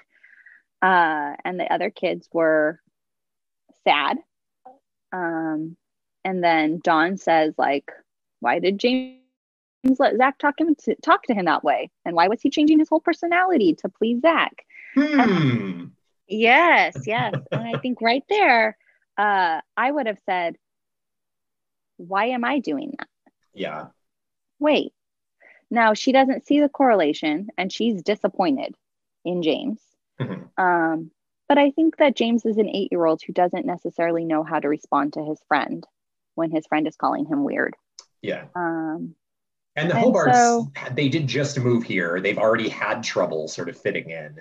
Uh, so James yeah. is still in a bit of a fragile place, I think, emotionally. Right. And I think I think too what we have to remind people and remember for these children is that you don't want people to just fit in. We're mm-hmm. all made different for a reason. Because if we were all the same, life would be very boring. Um, and and not that I love you, but I don't want to be like you. I like to be myself. Um, yeah. Jeremy's my cousin. I can say I love him. Um, just yeah. for those who forget. Um, we don't want to all be the same. Our uniqueness is what makes life fun and interesting. Mm-hmm. And I think Zach trying to fit James into a mold uh, of, well, you, I want you to do guy things, or you need to be like the guys. Um, I think that that is, um, I think that that is something that happens a lot. We we try to put people in this mold. We try to make them be what we want them to be. Um, there's nothing wrong with being different. There's nothing wrong with being who you are. Um, don't let people change you just because they don't like who you are. Mm-hmm. Um, you know, you need to choose to change on your own, and that change needs to be because of a specific thing or a purpose, not because you just feel like people want you to change. And now that I'm thinking about it, the fact that James is going through all this and he writes a play called Little Dog Lost, there's a lot of, uh, you know, you could do some literary analysis there of his work and what he's, he's the little dog who feels lost. It's, yes. Yes, you could. You could become really philosophical with it. Um, obviously, you could pull out um, the psycho the psychological analysis of uh, James writing this play. Yeah, and uh, maybe feeling like this this little dog who can't find his way, and Zach being an antagonist in that. You know. Yeah. Um, you know, I don't know the whole play, obviously. uh, thankfully, I know the I know the part about the shoe salesman. yeah, um, but yeah, you know, James could be expressing himself. Kids express themselves in numerous ways, and he could be expressing his feelings through this play, and maybe nobody has picked up on it. Yeah, um, I I just thought about that. I on my first reading, I didn't even consider it. Yeah, all right. So uh, things are really going to heat up here, where Kristy very casually at the next Babysitters Club meeting mentions that Travis is dating one of the attractive lifeguards down yes. at the pools, uh, Sarah. The captain of the swim team. Yes, Sarah is her name, and this is Dawn begins to spiral uh, when she finds out about this. Travis has been leading her on. Um, her ultimate decision is to tail him one day after school. Yes. So, you know, I don't know how big Stoneybrook is, um, but I think as a 13 year old, I would be very nervous to try and tail somebody. Yeah. Um, obviously, she's nervous, but um, I don't know. I I think I think her her wanting to find out what's going on is great, but I also think her following him uh, makes me nervous. Now, I grew up in Southern California and I live in San Francisco. Um, a 13 year old girl walking around by herself, uh, following people is not the safest situation. Now, obviously, right. Stoneybrook seems to be much safer. Mm-hmm. Um, but even when I was younger in the 90s, um, we had a little bit more freedom. Uh, you know, going to the park down the street or whatever, you know, up at grandma's house going to the public pool. The adults were only there because supervision was required. Otherwise, they probably would have dropped us off and left us. Um, yeah. but um, I don't know. I feel like she she took this little adventure. Uh, I think my parents would have been very concerned mm-hmm. if they found out that I had just followed somebody around town. so yeah, I, I, you know, this whole book we're talking about Dawn is the victim in this book. So I don't want to be um, saying anything bad about the victim. Right. But over the course of my revisiting the Babysitters Club series in order, I have come to the conclusion that Dawn is a little bit of a crazy person. Uh, and I and I mean that in like the nicest possible way about the character I read yeah. on the page.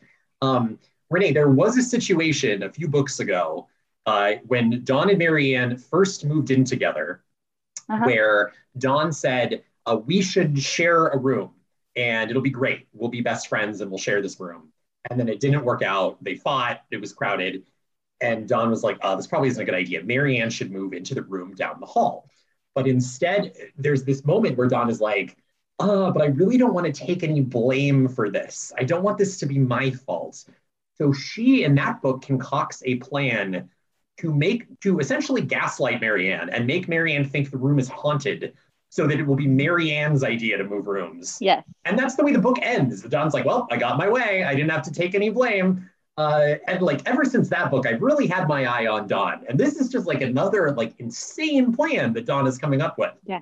Yeah. Yeah. I yeah. I feel like um, you know, following following is great if you're trained in it. but I'm I'm I'm pretty sure that like you see it in movies all the time people right. following and they like casually stop by a lamp post and you know all that stuff yeah um it's it's kind of a I don't know. It's kind of a comedy thing to me. Whenever somebody starts to follow somebody yeah. and is like trying not to be seen.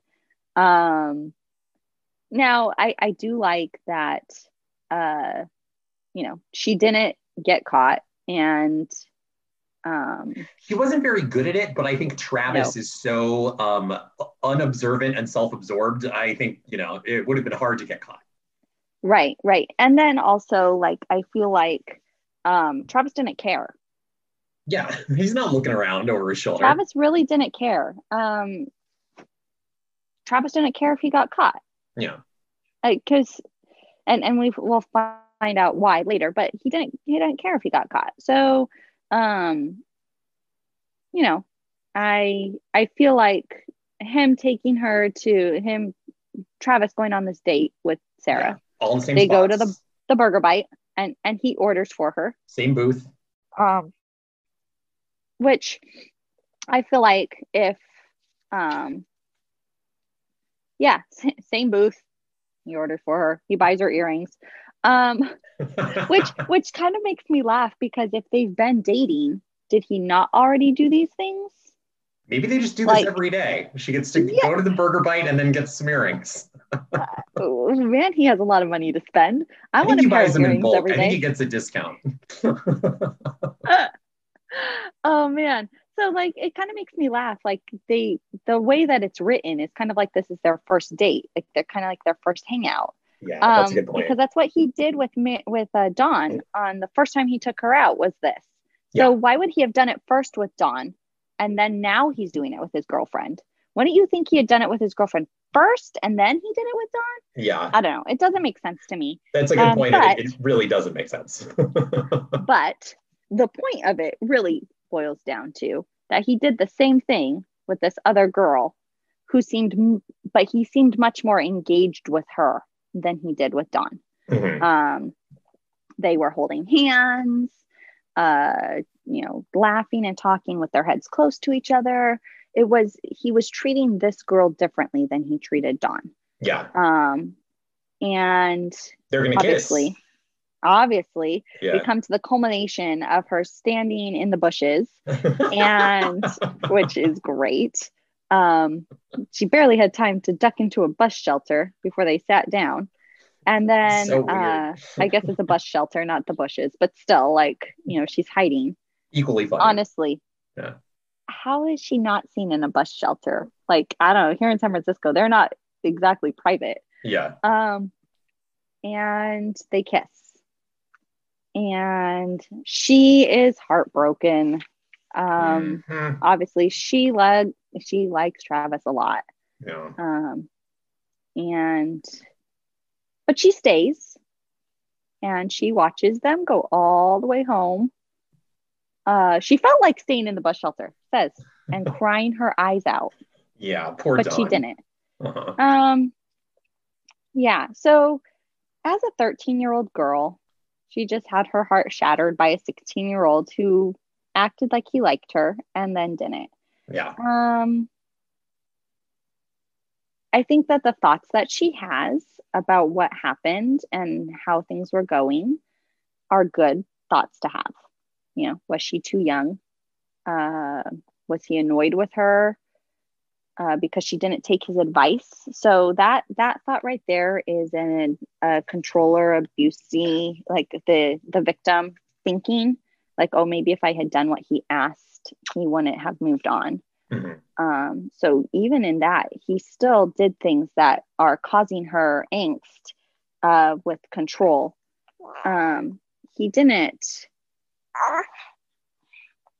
You find out later. He, I guess, he didn't really like her. Um, Yeah, that's what he says.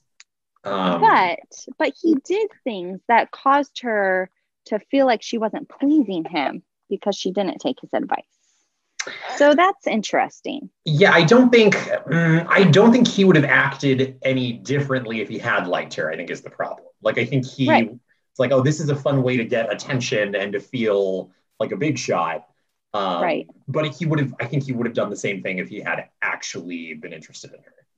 Right, right. I, so from I her think point I of view, agree no with that. difference. Yeah, yeah, Yeah. Yeah, yeah. Yeah. Um yeah, it's just it's just interesting to me that like he acted that way and then really had no plan Right to move past that. He, uh, selfish, as you were saying earlier. Yes. just sort of like what would make me feel uh, important and significant in this moment um, Yeah. versus any sort of like how is this impacting the other person or what is Right. my end game here yeah Right. um, so yeah it's all gonna then kind of blow up at the next babysitters club meeting where she gets really upset. Um, I think they're talking about Travis and Sarah again, and she she's going to storm out of the meeting, which is pretty rare in the Babysitters Club. Uh, yeah, she's like, "All right, I'm out of here." Uh, and Mary Anne says, "You should probably just come clean." And she tells the club about it, and they they're all on her side. That Travis, what a jerk. Right. Yeah. And Mary Anne says, uh, I can set you up with Logan's cousin Lewis, who's coming to visit. okay, so this is funny because I find Mary Anne to be the peacemaker and the problem solver. Yeah. Um, she instantly is trying to make things better. Mm-hmm. Um, she knows that Dawn is really liking Travis. She also knows what Travis has now done. Right. And she instantly is trying to redirect and find the happy um, a happy thing for Dawn to look forward to. Um, she's yeah. she's the peacemaker. She wants it to w- all work out, and so she's like, "Lewis is coming to town. Let's let's talk about Lewis." Yeah, and she's um, not even being like judgmental about like, uh, Dawn, don't be so boy crazy. She's like, okay, you want a boy? We'll find you a nice boy, not not a Travis boy. Right, right. Yeah. And I think um yeah. So I, I, think it's interesting too. Like the rest of the babysitter club didn't realize that Dawn had gone out with Travis. Yeah, which like, is interesting. So Claudia was there when she got in the car, I thought. Oh yeah, when they pulled up. Oh, that's an interesting point. What was the order of operations there uh, when he abducts her that one time? He doesn't uh, abduct her when, when he when he makes her decide to get in the car. Yeah, well, he emotionally abducts her a little yes, bit. Yes, uh, yes. I've got a bet. Let's see. Uh, what was I waiting for? Go over to the car, Stacey says. What are you waiting for? So Stacey's there. I think Claudia's there too. Um, but then where do they see her leave? That is interesting. Like you, you would suspect that they did because they were there. Go over to the car. Did they just walk away and leave her there? Like Mary Anne is aware that she went, so I would assume the others were. But then at the bottom of page 100, Stacey asks, like, "Oh, are you going out with him?" Well, I mean, you saw me get in the car with him the one time. Maybe they just took off. Maybe they were like, "Oh, okay, go talk to him. All right, see you later." See you later. Yeah, maybe. That's, Who knows? Uh, that's interesting. That was a plot hole that I didn't particularly notice. Yeah. Um, a plot third. So hole. then, right, right. So then she talks about how she thinks that he cares about her, mm-hmm. and then about her tailing him. Mm-hmm. Um, yeah, I would have left that part out maybe. well, she leaves out the part about her parents being angry. So, you know. Yeah. um, yeah. No, so for the most part, Claudia's, sorry, oh, yeah, ahead. I was just going to say, for the most part, I really liked this scene because I like to see the rest of the babysitters sort of support her. Um, I feel yeah. like often they, there can be a lot of, as as you mentioned at the top, a lot of drama and infighting amongst the babysitters for no real reason. So I yeah. like that this was a book where they were all sort of united and helping each other. Yeah. So then, like, you know, they ask, like, well, why did he lead you on? And they're like, well, he didn't really lead her on. He never really asked her out. And then uh, somebody else is like, yeah, but he took her out for burgers and bought her jewelry. Uh, it's like a date you know like so they're they're kind of justifying what happened some of them are on the side of like oh yeah she was dating she went out on a date with him some of them were like well you know and then um and then stacey the practical one uh-huh. says travis gave dawn the idea that he liked her so he's definitely a creep um i like, I like the that. fact that they come around to the fact that because dawn did hang out with him but he likes this other girl that he is a creep because mm-hmm. of the way he treated her. Mm-hmm. Um, I think that a lot of times in relationships, you need friends who will support you and not just give you, um, not just tell you what you want to hear, but yeah. really like support you in what you're doing, um, and and speak the truth.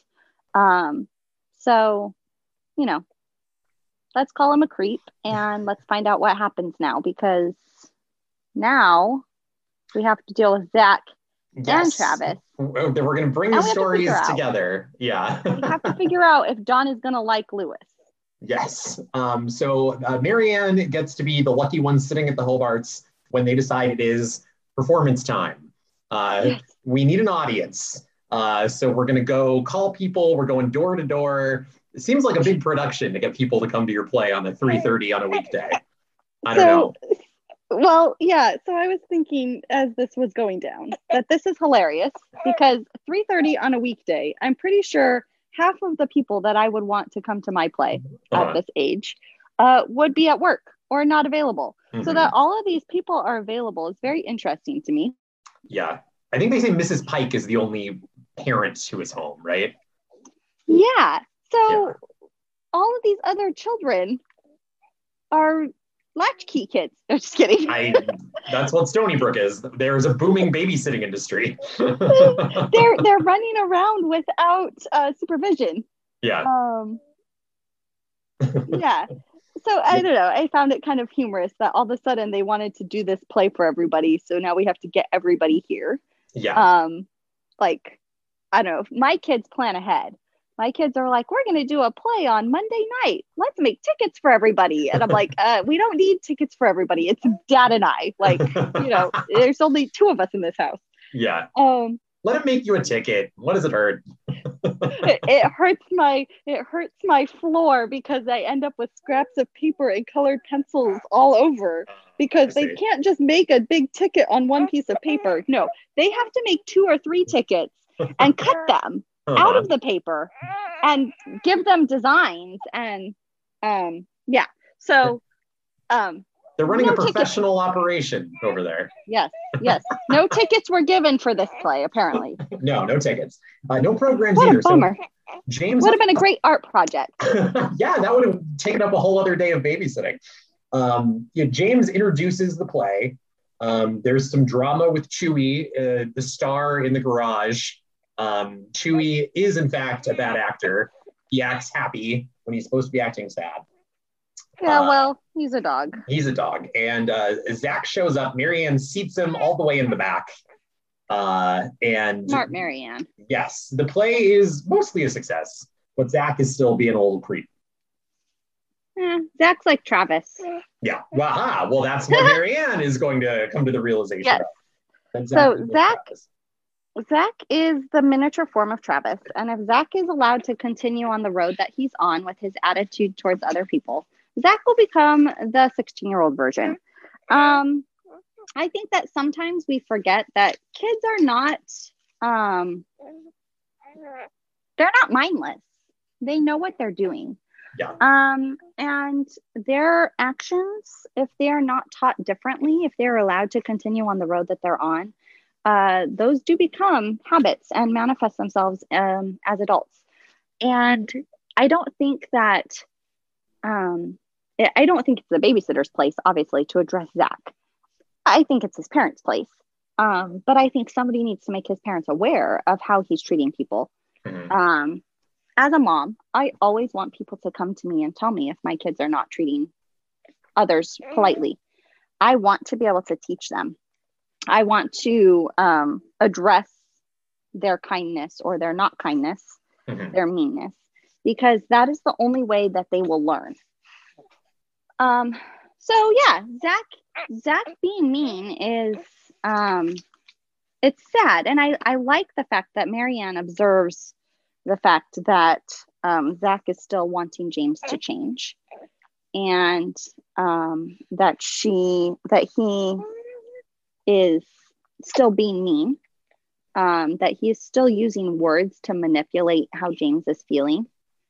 Um, Mary Anne addresses that, or, or, she writes it in the notebook. Right. Um, that. I, I just want to point out something, and this isn't really thematic, but something really interesting that happens here that happens. I can count on one hand the number of times I've seen it in the Babysitters Club, uh-huh. where Mary Anne these books are always written from the perspective of the person who it's about, right? Yeah. So this is about Dawn. And then all the chapters where Dawn isn't there, it's usually like the the conceit is that like, oh, Kristy wrote about, you know, playing going camping in the book. So that's how I know everything that's going to happen in this chapter. But it's still sort of like from Dawn's perspective, right? It's like, and then Kristy did mm-hmm. this, and then they said this. There's a moment in this chapter where the, the phrase is like, and then Mary Anne thought of Dawn. And I thought that was really weird because then like who's narrating this chapter if it isn't don't like how do we know it, it just it, it it stood out to me it's probably like a very minor thing but it stood out to me reading all of these books when there is that like Yeah. that shift in subjects. uh yeah, yeah, yeah. yeah So instead of it being like Mary Anne thought of me, yeah because if Dawn is writing or narrating, right uh, you would think that she would put that in there.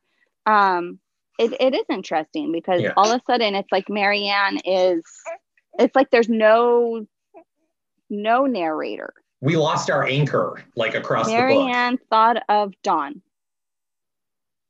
yeah. Um, so yeah, who is writing that? Is it because Dawn is the one that the perspective is from in the entire book? So yeah, that is an, an interesting point. Um, I wonder if it was just a slip of of author and editor not catching it, or if it really was on purpose, as in like there's not a clear uh, narrator for this part because Mary Anne didn't talk to Dawn about it. So Dawn doesn't know Mary Anne thought of her. They've done this before where, like, let's say Kristy is narrating the book and Kristy gets in a fight with Mary Anne. Um, Mhm. And then there'll be like a chapter about a Mary Anne babysitting job where that and and they'll put something in like, oh, I found this all out later after we had made up, but like here's what Mary Anne was thinking. So I just thought it was Mhm. interesting they weren't like, and I found out later, this is what Mary Anne Yeah. thought of me, or something like that. Yeah, I don't know. yeah. It's a it's a nerdy thing to point out, but I I did I did notice it. From somebody who reads the books all the time and is doing a podcast, it's a great thing to point out. That's the content. Um, That's right. Um, but yeah, so Mary Anne is going to then write in the club notebook about this. Yes. if he's realized. and and I think that Mary Anne writes great. Like Travis is trying to change you, and uh, you're great the way you are. Uh, please don't let him change you. Um, I think that a lot of times we try to please people, and when we're willing to, uh, or we see others trying to please somebody or change for somebody, and when we're willing to step out and say, "Hey, you are the way you are." and you are perfect the way you are. You don't need to change to be. Uh, it's a very common thing with kids. You don't need to change to be accepted. Um, I want my children to learn, and this is something that we talk about. I want them to be includers. I want them to learn that no matter what the other child looks like, acts like, smells like, they need to be included. Um, if you see a child at school on the playground who is not being played with, you go play with them. You go include them. Um, don't, if the other kids are making fun of them, you make sure that you tell them that they are fine the way they are. They don't need to change. You don't join in making fun of them, but they don't need to change um, to be your friend. That you are going to be their friend no matter what. Um, I think a lot of times us as adults see children acting that way and we don't want them to act that way, yet we act that way. Yeah. Uh, we want people to change to be our friend and or to um, enjoy time with us. And it's not right. Um, we need to accept people how they are and not expect change. Um, I think if Travis had come to Dawn and said, Hey, I think you're a great girl, I want to be your friend, and didn't come with all of these um, things, um, there wouldn't have been a book. There wouldn't have been a storyline. right. Um, he was an older person who had the ability to um, to manipulate her or to influence her, influence her, and he used it in the wrong way. Mhm. Yeah. You know, he could have totally influenced her in a very positive way of, "Hey, I like your hair color. Have you ever considered trimming it so you have some layers?" Yeah. Boom, conversation done. Mhm. Um, so yeah, I don't know. Um, I just feel like kids need to be reminded that they are great and you don't need to change to be somebody's friend. And it's unfortunate there's always going to be these Travises and Zachs lurking around. So I guess it's I know. I guess it's good that we're learning how to deal with them. It's good conversation for kids to learn and i Yeah. think that that's one of the things that these books do have as a positive is that they do bring up good conversations for parents and um, and teenagers or pre-teenagers or uh, young young kids who are reading them. Yeah. Uh, they definitely do bring up good topics for them to talk about. So, yeah, uh, that's what we love about the Babysitters Club when it's done well. Mm-hmm. When it's done well. Um, so yeah, uh, now Dawn is going to have a plan to confront Travis in front of Sarah. Um, she forgets that Travis has the endless confidence of someone who is very self-centered. Uh, I think she's looking for a reaction that Travis is never going to have, right? regardless of what Travis's own actions have been she's able to once again duck out of middle school early. She's had a lot of good luck with getting to leave the middle school early when she needs to, yeah. which is not something yeah, think like, happens I mean, a lot. I mean, like I went to a private school and school was out when school was out, but um yeah, I feel like she gets this luck of like I don't know how how prominent it is in in public school or middle school, but um even our private Christian school has a set time that you get to leave class, and you don't get to leave class early at the end of the day just because you finished your test. Like you are required to stay. Yeah. Um, I feel like it's a high school thing or more of a high school thing. I actually feel like it's 100% a college thing. It's really like, a college oh, thing. Yeah. you're taking a test and you're done and you're free to go when you're done. Yeah. Uh, that's definitely a college thing. For most high schools, um, unless you're a senior, I don't know that you have the privilege of just leaving property when you're done with a test. Like typically, even if you finish your test, you have to wait for the bell. Yeah. So, um, I think like a liability thing.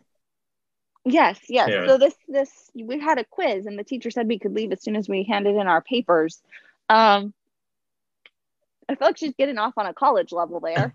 Um, you're 13, and your parents have to pick you up or allow you to walk home at a certain time, or you ride the bus, whatever right? So yeah. I feel like that was a little bit um, loose in their rules. Of course, it's Stoneybrook, so who knows, right? um, yeah, maybe they just let their their young junior hires wander town. Everyone has a lot of freedom in Stoneybrook. Uh, apparently. Uh, yeah, so this is where she's gonna. I didn't write down all the details of this, but it's basically the same. Where Travis is hanging out with Sarah again, uh, and Dawn uh, sort of like pops out at them. I think when they're at the merry-go-round where he always buys his earrings. Uh, yeah, they were holding he, the sidewalk sale. He hit it up. and uh, yeah, uh, Travis grins at Dawn. Uh, he's like, oh, "Hey, Dawn, what's up?" And this is Dawn's first indication she's not going to get the reaction that she wanted.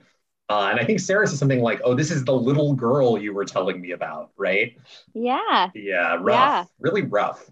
Um, um I I think that uh yeah, I think that Sarah and Travis obviously have been talking.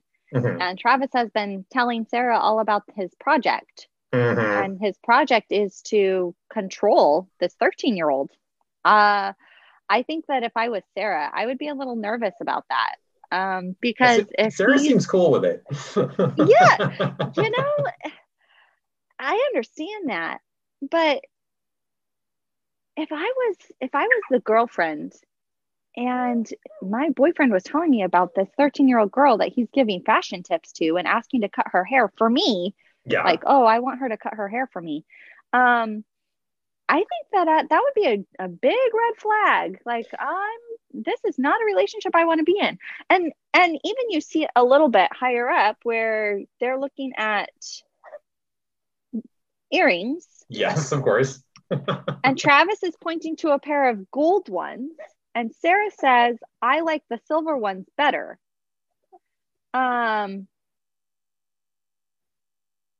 and then you see that Sarah changes to hold up a pair of gold ones. Mm-hmm. So she is already in that I want to please you mode. Uh, and I feel like that's that's a very um, precarious place to be for Sarah, uh, yeah. even if she is 16. My um, guess is Travis acts exactly the same around Sarah as he does with Dawn. So if she's right. not doesn't have a problem with that, I think she's probably yeah.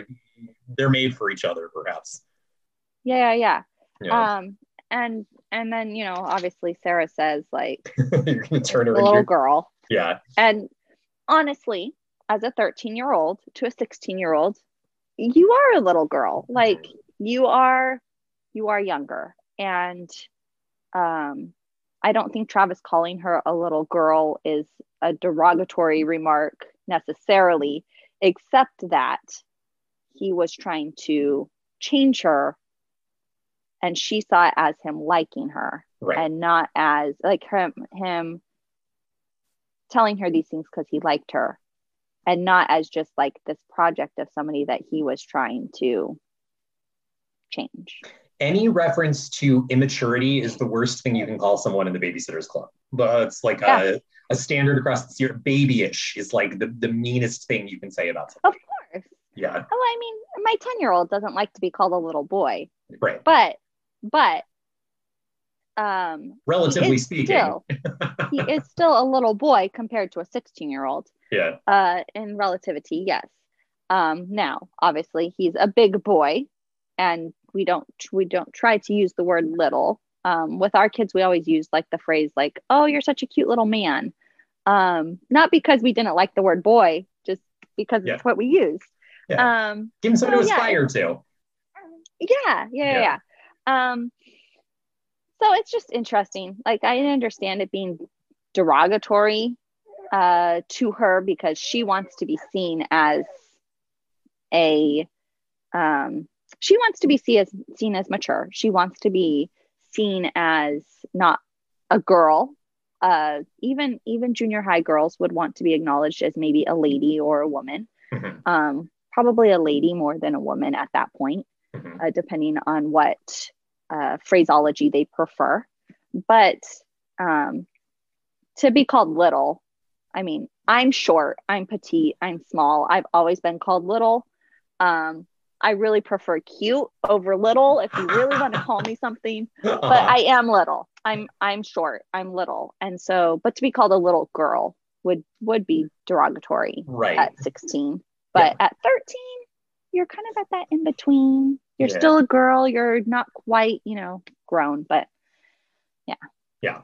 I I love when Sarah says, "Oh, I'm sure you're turning her into quite a beauty," and Dawn says, "I was already a beauty."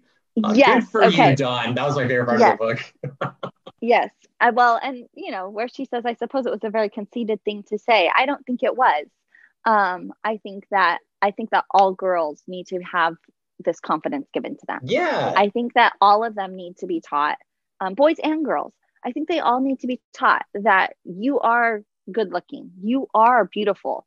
Um, I don't. I think Sarah's statement of "you turned her into a real beauty" um, is is derogatory. That's that's very much an in your face of saying like she wasn't pretty before you started working with her, and Travis didn't do anything. No. Travis didn't take her to get a makeover or highlights in her hair. Um, he just told her that she needed to get another piercing in her ear and that she needed to wear her hair away from her face. Um, so her saying I was already a beauty shows great confidence. And confidence is what we want girls to have. We want them to be confident. We want them to be willing to stand up for themselves. Mhm. Um, boys too. I want my boys to stand up for themselves. I want my boys to be able to tell somebody like, I am good looking, whether Yeah. you think it or not. it- I'm a That's a, great confidence booster. Yeah. Yeah. I So that she says that, I don't think it was conceited. I think that I think Travis is conceited in that he thought that he was changing her. Mhm. He's conceited in a lot of ways. This guy. Uh, yeah, yeah, yeah, yeah. Yes, we. Um, yeah. Yeah. So uh, uh, she goes back home, kind of upset, has another nice talk with Mary Anne, which was nice. Mary Anne sort of points her to the club notebook. They have a conversation about My Fair Lady. You like that movie? You know, I've watched it. I will admit, I watched the whole thing. Yeah. Um, it's not my favorite, Uh-huh. but um, I think that it's a classic, and I think that um, I think that it really does teach um, the fact that who you are is unique to you, and nobody should try to change that. Mhm. Um, you should not have to change to be accepted into society. You should not have to change to be accepted as a friend. You should not have to change uh, or fit a stereotype. Um, and and so I'm going to kind of bring that around to Yes. All of the stereotypical things that they have in here about California. Um, Oh. uh-huh. You should not have to try and fit into that to Uh-huh. be considered Californian. Um, to tell somebody I'm a California girl doesn't mean you have to have blonde hair and blue eyes. Um, I have great friends who are dead to the level ground California girls mm-hmm. uh, who are Filipino. And so I feel like um, you should never have to fit a mold to label yourself as something, um, if that makes sense. And yeah. so I feel like the movie My Fair Lady brings that around because in the end, she does not necessarily fit the full mold. She doesn't, she, she comes to the place where she says, I don't care what you think. Mm-hmm. I have to be myself. Um, and really, that is the end point of that movie. Um, and of course, everybody knows from that movie the rain in Spain stays only in the plane, and she can't say it right. Yeah. Um, and so, um, you know, I just feel like it's a great comparison because he tries to change her. And um, in the end, she doesn't fit what he wants. Mm-hmm. Um, and I feel like the whole California stereotype, you can ask me if I know a movie star, and I've I've been there. I guess that's the biggest passion to me. I have gone to other states in the Midwest or in the East, and I have been asked, "Is that your real hair color?" As a, as as a high schooler, I was asked, "Is that your real hair color?" That's kind of rude. Yes, um, because what they know of California is from the movies. Right. Um, I've also been asked, "Do you know how to surf?" No. Um, do I go to the ocean every day? No. um, I've also been asked, do you see movie stars all the time? No. Um, they are very stereotypical things. And so I feel like it's just a great like draw down to the point of don't try to put people in a mold. Don't try to make it stereotypical for this thing, you know? Yeah. Um, I didn't think about that comparison in this book, but yeah, you're right on. Um, and so I, I, feel like that's a theme all the way through because it starts with it. She's from California, it describes her. Yeah. And then Travis comes about and tries to change. And then they bring in My Fair Lady. Um, and so it kind of all boils down to let's let people be who they are without trying to change them. Mm-hmm. And let's love and like them the way they are without telling them they have to be different. Yeah. Um, for that, you know. So, yeah. Yeah, no, I, uh, great summary there. Um, I don't have a ton else left for this book. Uh, she does have the moment where she calls Travis, uh, and he's just sort of like, "What? What are you talking about?" He's uh, so clueless, which I feel like is very normal for a 16 year old girl. Yeah. Uh, for a 16 year old boy. Yeah. He's a boy. Um, really, all a lot of 16 year olds are clueless, regardless of gender. right. Um, I do like the wording that she used, and that she tells him like, "You hurt me." Mm-hmm. Um, she was being honest about the fact that the way that he told her um, how to do things was hurtful. Yeah, you did a good um, job there, sort of like laying out yeah. her feelings based yeah. on his actions. And then, then he's like, "Oh, you're a great-looking girl. I just figured you could use a few suggestions on how to dress and do your hair."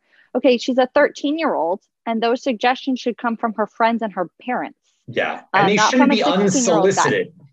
Yes, yeah. Yes, not not for anything in return, which I feel like he wasn't necessarily trying to get anything in return, mm-hmm. but he bought her all these gifts to convince her. Um and you know, she's like, it was more than a few. And I feel like I can like hear a 13-year-old girl saying, like, it was more than a few. Yeah. um, you know, um, and that she took everything personally and she just laid that out for him. I took everything you told me personally, and I was trying to please you and I think right there is a very good point to make of a controller abuser and the victim. The victim tries to please. And that really it does boil down to that. You were telling me things and I liked you and I wanted you to like me. So I was trying to please you. And that's not how relationships are. That's not healthy. Um, you shouldn't try to please somebody. Somebody shouldn't try to change you to make you what they want you to be. Mm-hmm. Um, he, I guess, didn't know that that's what he was doing and tells her, don't make a big deal out of it. But that is going to cause him huge, huge problems in the future if he doesn't acknowledge the fact that that's what he did.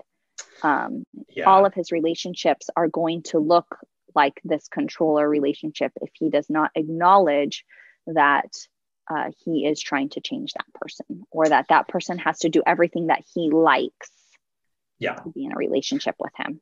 We So- can only hope Travis learned something from this, but I don't have Yes. high hopes necessarily. right, right. but Dawn did learn. Yes. And, um, you know, hopefully it helps Dawn in the future. Mhm. And, um, you know, she says goodbye to Travis and that he finds the perfect girl. Um, I hope that he finds the perfect girl, but that it's the girl who doesn't have to change for him. Right. Yeah. I don't like the I don't like this Sarah. She seems a little too uh too Yeah. much of an enabler of his bad habits, I think. hmm She didn't tell him to stop trying to help Dawn. So, Yeah. Um, Yeah, I don't like Yeah. it. Uh Mary Anne sent Lewis Dawn's picture and he wrote her a letter Yes. with his picture. And he, Dawn says he's good looking and it was a nice letter. yes. Yeah. Um, and that Lewis is going to come visit and that they want to hang out. Um, Yeah. There was a cute So I- exchange between the letters there, uh, back Yes. and forth between them. Yeah, and I do feel like um, if you can become friends with somebody. So here's one of my biggest uh, encourage encouraging things for the end of this book Yes. is don't just don't just start a relationship with somebody. Become friends with them. Um, friendship is what creates the basis for any relationship, whether it's a good friendship or a deep uh, like a marriage or a, um, a partnering of any form uh, friendship is really what drives that if you're not friends with them um, then your relationship is going to struggle Mhm. so i like that she um, that she's willing to reach out to lewis and that she has a picture of him so you can see what he looks like he knows what she looks like Mhm. and um, that you know mary anne is really only asking for them to be friends Right. Just to go out with her and Logan. yeah Yeah. and not was- necessarily double date just just be friends Yeah. I liked to read about the pre social media form of like send a picture, write a letter, wait four days to get your response. oh jeremy. Um this is my life. No when um when my husband and i started to date and uh hang out get to become friends we had email um but none of like the big social media stuff. Yeah. um it was when myspace was a big deal and i had no interest in myspace um and so we would it, text messaging was not like you paid for text messages Yeah. on your little t9 phone Yeah, they're expensive. Um, yeah. And so we actually did write letters. Um, he was in college and he lived close by. And so we would uh, write, uh, you know, throughout the week, we would write letters and then we'd hand each other like a stack of little letters on, like when we saw each other, Uh-huh. and then we would write back to each other. So um, we'd have some of those. So That's sweet. yeah, it's, I think for kids now, uh, if you write a letter to somebody, I think it has a lot more influence than a text message. Mhm. Um, it's your handwriting for one, which is Mhm. very rare these days. And for two, it means that you took the time to actually like sit down and think about what you were going to do, mistakes and all. So Yeah. yeah, it's fun, fun. Yeah. No, I like she wrote him back. He's and he seems like a nice guy. He was joking around about California stereotypes. Uh, Yeah, yeah. Kentucky stereotypes, grits, and a hound dog named Bo. Yeah, you know. um, I think every state has some form of stereotype.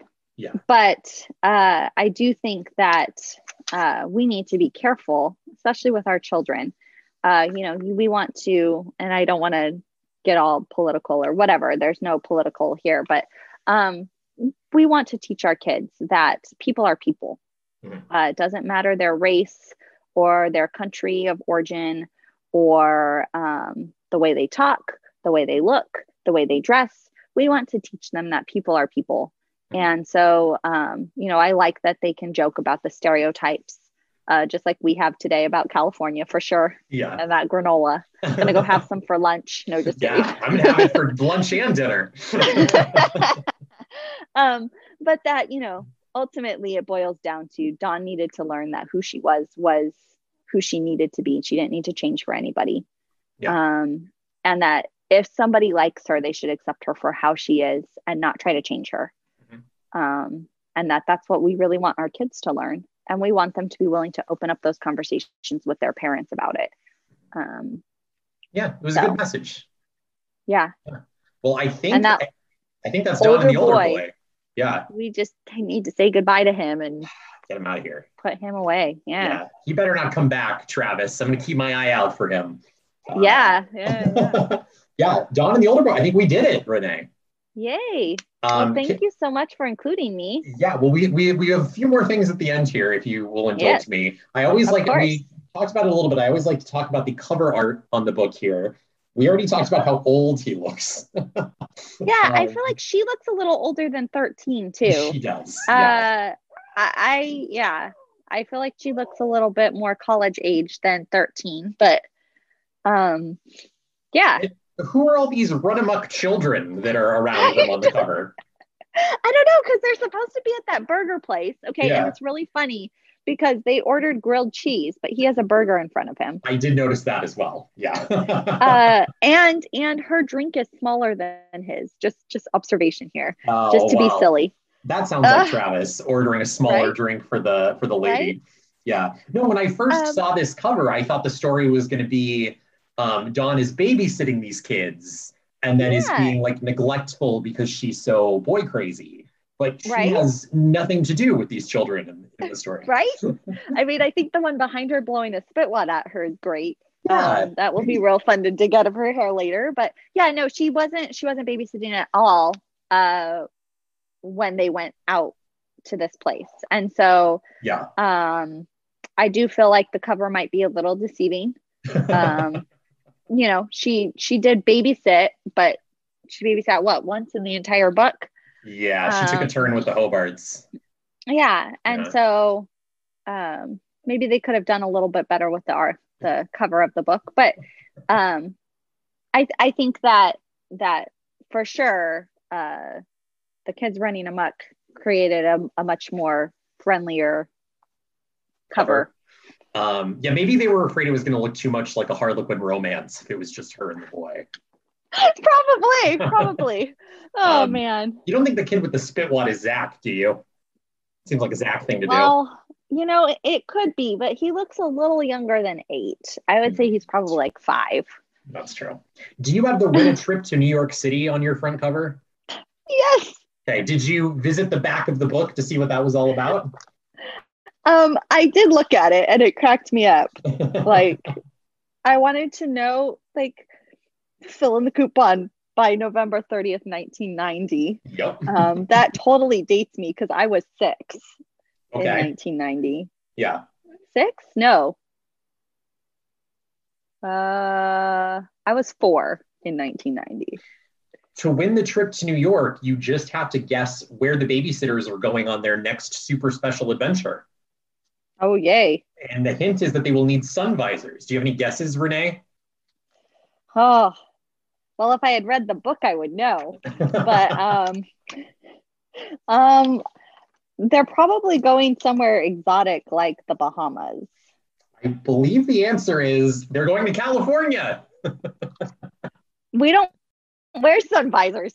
You The need, sun is our sun, friend. you need to have a sun visor. I believe I'm two super specials behind because I'm going in order, but I believe Oh. the one, well, I'm one behind. Uh, but I the next one after this book is called California Girls, where they all go Oh. to California together.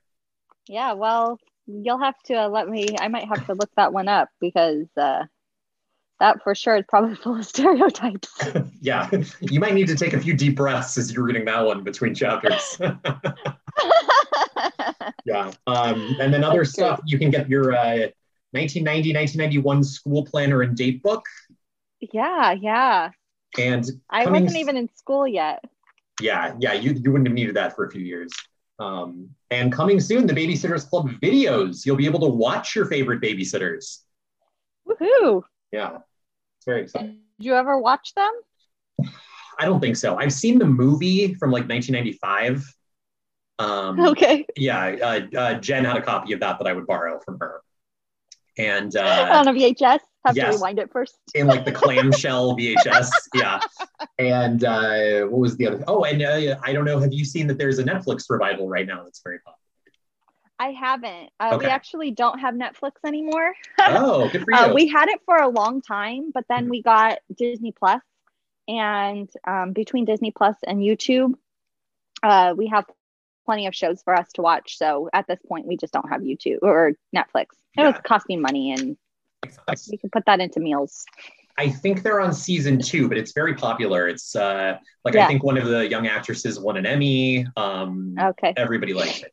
And I believe I haven't watched it yet, but um, to your point, I believe Dawn's character is uh, Hispanic in the revival. Oh. So they've sort of Yeah. they are playing with this like California girls don't need to be tall Yeah. and blonde. Well, Yeah. that would be good because it, it's it's just a common across the board thing.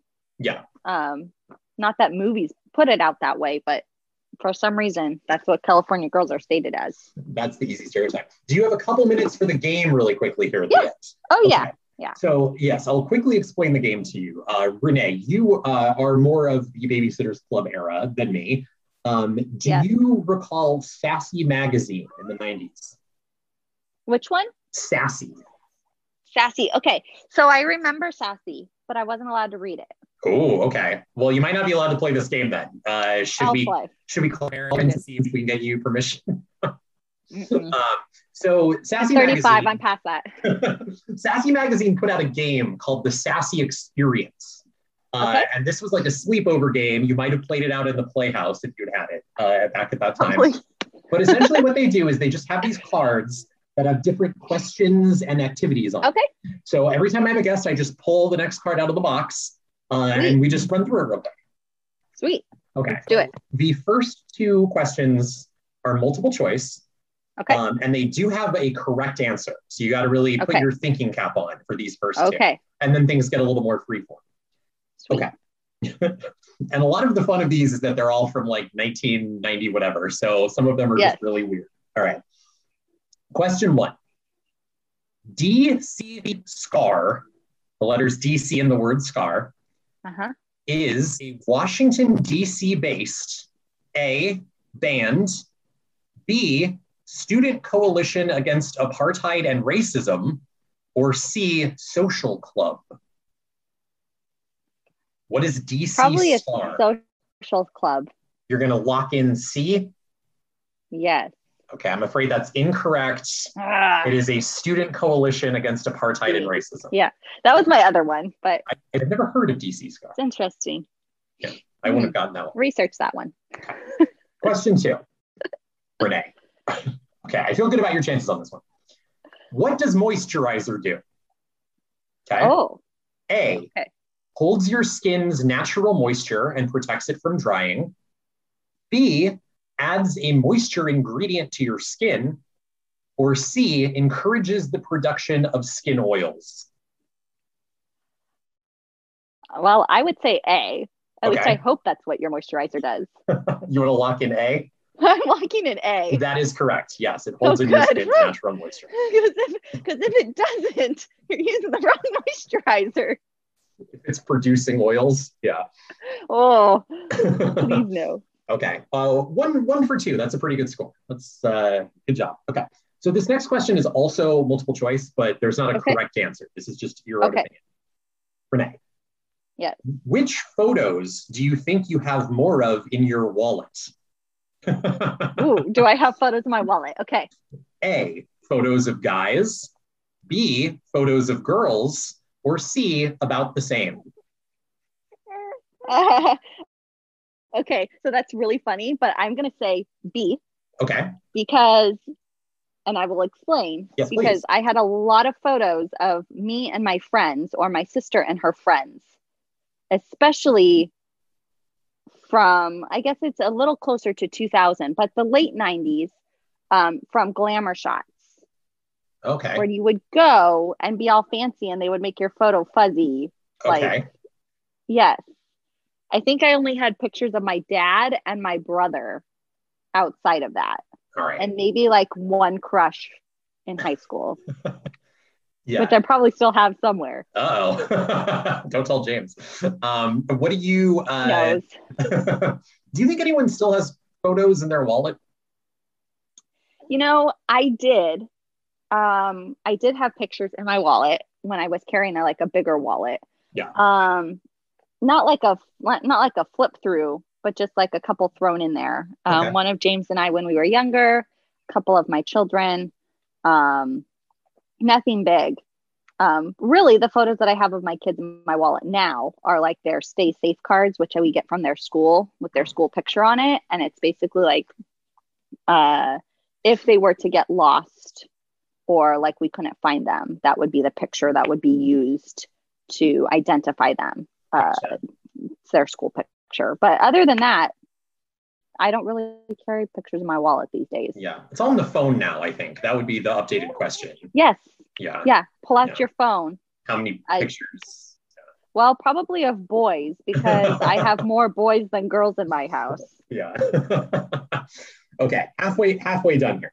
Um, next question. So, uh, Renee, what's going to happen here is you are going to get a letter from someone who wrote to Sassy Magazine asking for advice. Okay. Okay. And you're going to give this here. you're going to give this person advice, and then we're going to see if your answer matches what Sassy Magazine says.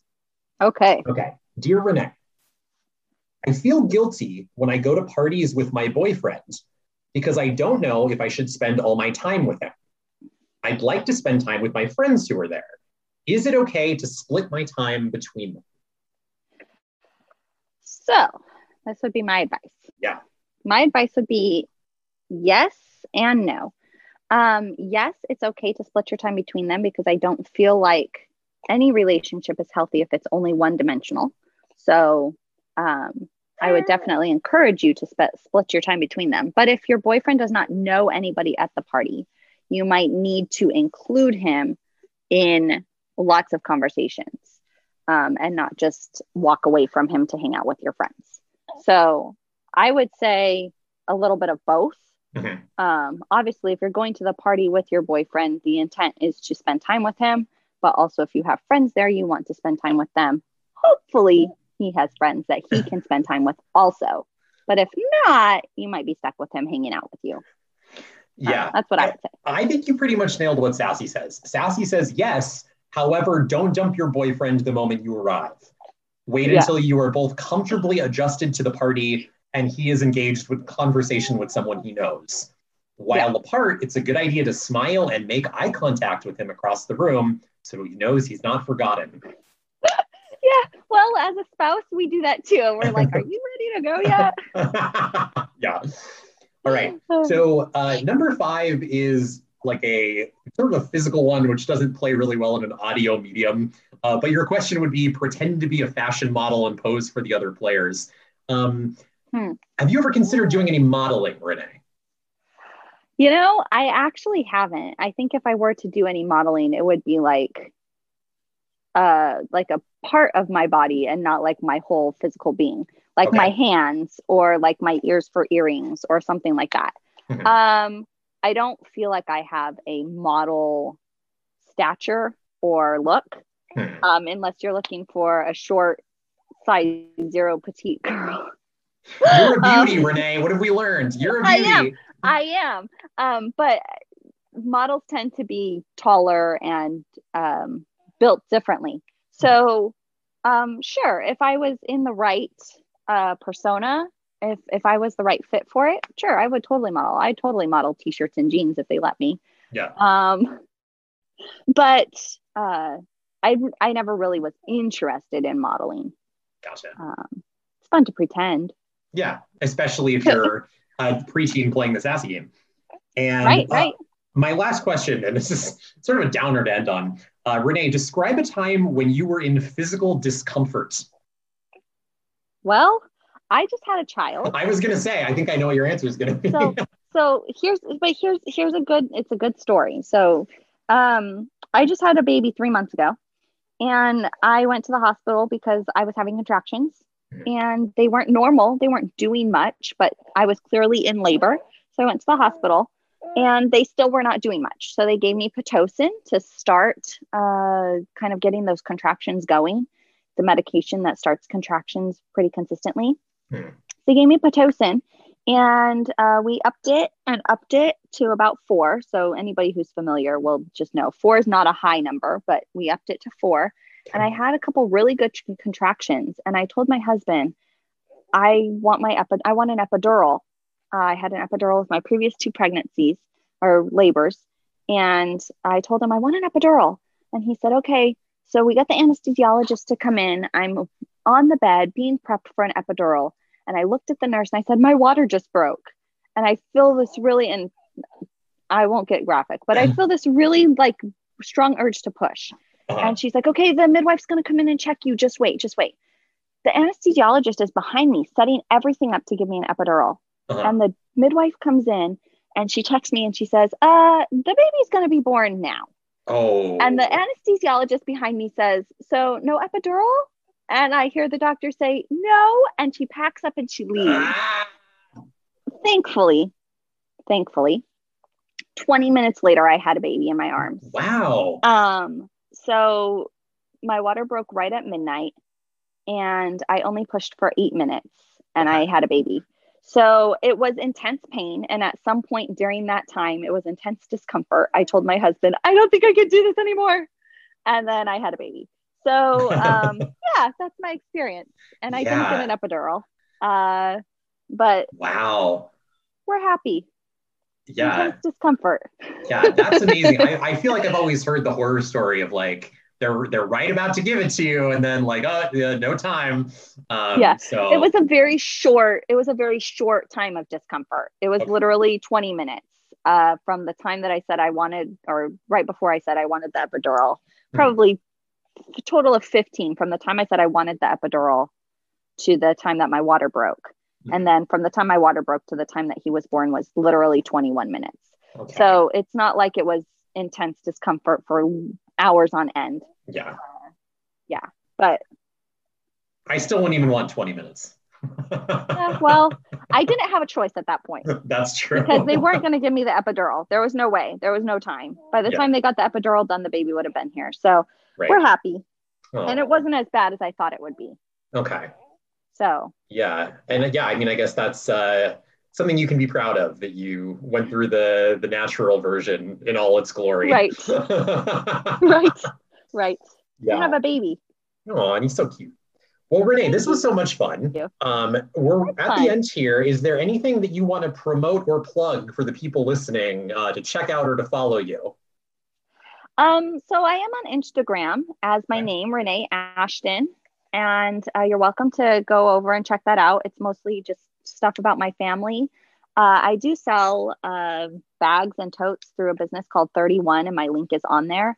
Okay. Um, if you're interested in purchasing, you can even personalize things. So if you wanted to get a bag that had names of the Babysitter Club on it, Jeremy, Okay. like your shirt, yes, or um, or the initials for it, uh, you could do that. Um, they're not overly expensive. Uh, I do do that on the side. It's just a little business that I have. Other than that, I mean, I'm on Facebook, but it's mostly personal stuff. Gotcha. So that's Instagram is where I'm most active for uh, pictures and family, and people are welcome to follow me. Um, I will post that I did do the Babysitter Club podcast on there. yes. Um, I would say I'm not overly interesting, but if you like pictures of cute babies and children and to know what how mom life is going, that would be the place. So, Yeah, well, that's great. We'll put it. I think we follow you from the babysitters account, so we'll make sure to put that in the in the show notes for this episode. Um, people can always follow us. We're at Babysitters BC on Twitter and Instagram. We also have an email, thebabysittersbookclub at gmail.com. But no one ever emails me, Renee. Well, maybe because you didn't use it to send me the link. That's a good point. That's a really good point. That I should be using that to send the guest stuff. I never think of it when I'm just doing like the books and the Zoom links. I just use my personal. Um, Yeah. that is a good- So, um, just real quick, I'm just going to give a plug um, for my sister. She's Yeah. amazing. She's not on here, but she does crochet and she writes patterns. And she she would, if there's ever a book that incorporates crochet, she's your person. Okay. Um, you can find her on Instagram also at warming.the.heart. Oh, So she would be, uh, she has a great business. She writes crochet patterns and things like that. Um, but I would just if you guys wanted to follow good crochet stuff, like she would be, she's would that would be more interesting than my account. So, um, yeah, we'll make sure that we um we follow her too, and we'll also add that link in the show notes. It's a good show Yeah. Yeah. All right, Renee, I think I think we did it. Uh, This was, was so much fun. fun. Um, what do you got going on the rest of the day? Anything exciting? oh, lunch. Oh, that is Hopefully a exciting. nap for him. Yeah. Um, I'm just at home, so I'll put on some music. I'll see what I need to do for my other job, which is not scheduled. Like it's uh, my hours are loose. I get to work in my own time. So if I do stuff at nine o'clock at night and I get it done on time, that's when I do it. Yeah. Um, my kids and my husband will come home from school and we'll have a family evening. It's pretty much my day. That sounds nice. Yeah. Yeah. Well, thank you again for taking the time out of your schedule to chat with me here today. I really enjoyed it. Um, Thank yeah, you we'll- for having we'll- me. We'll definitely stay in touch. And for everyone else, thank you for listening to us, and we'll be back again next week. Take care.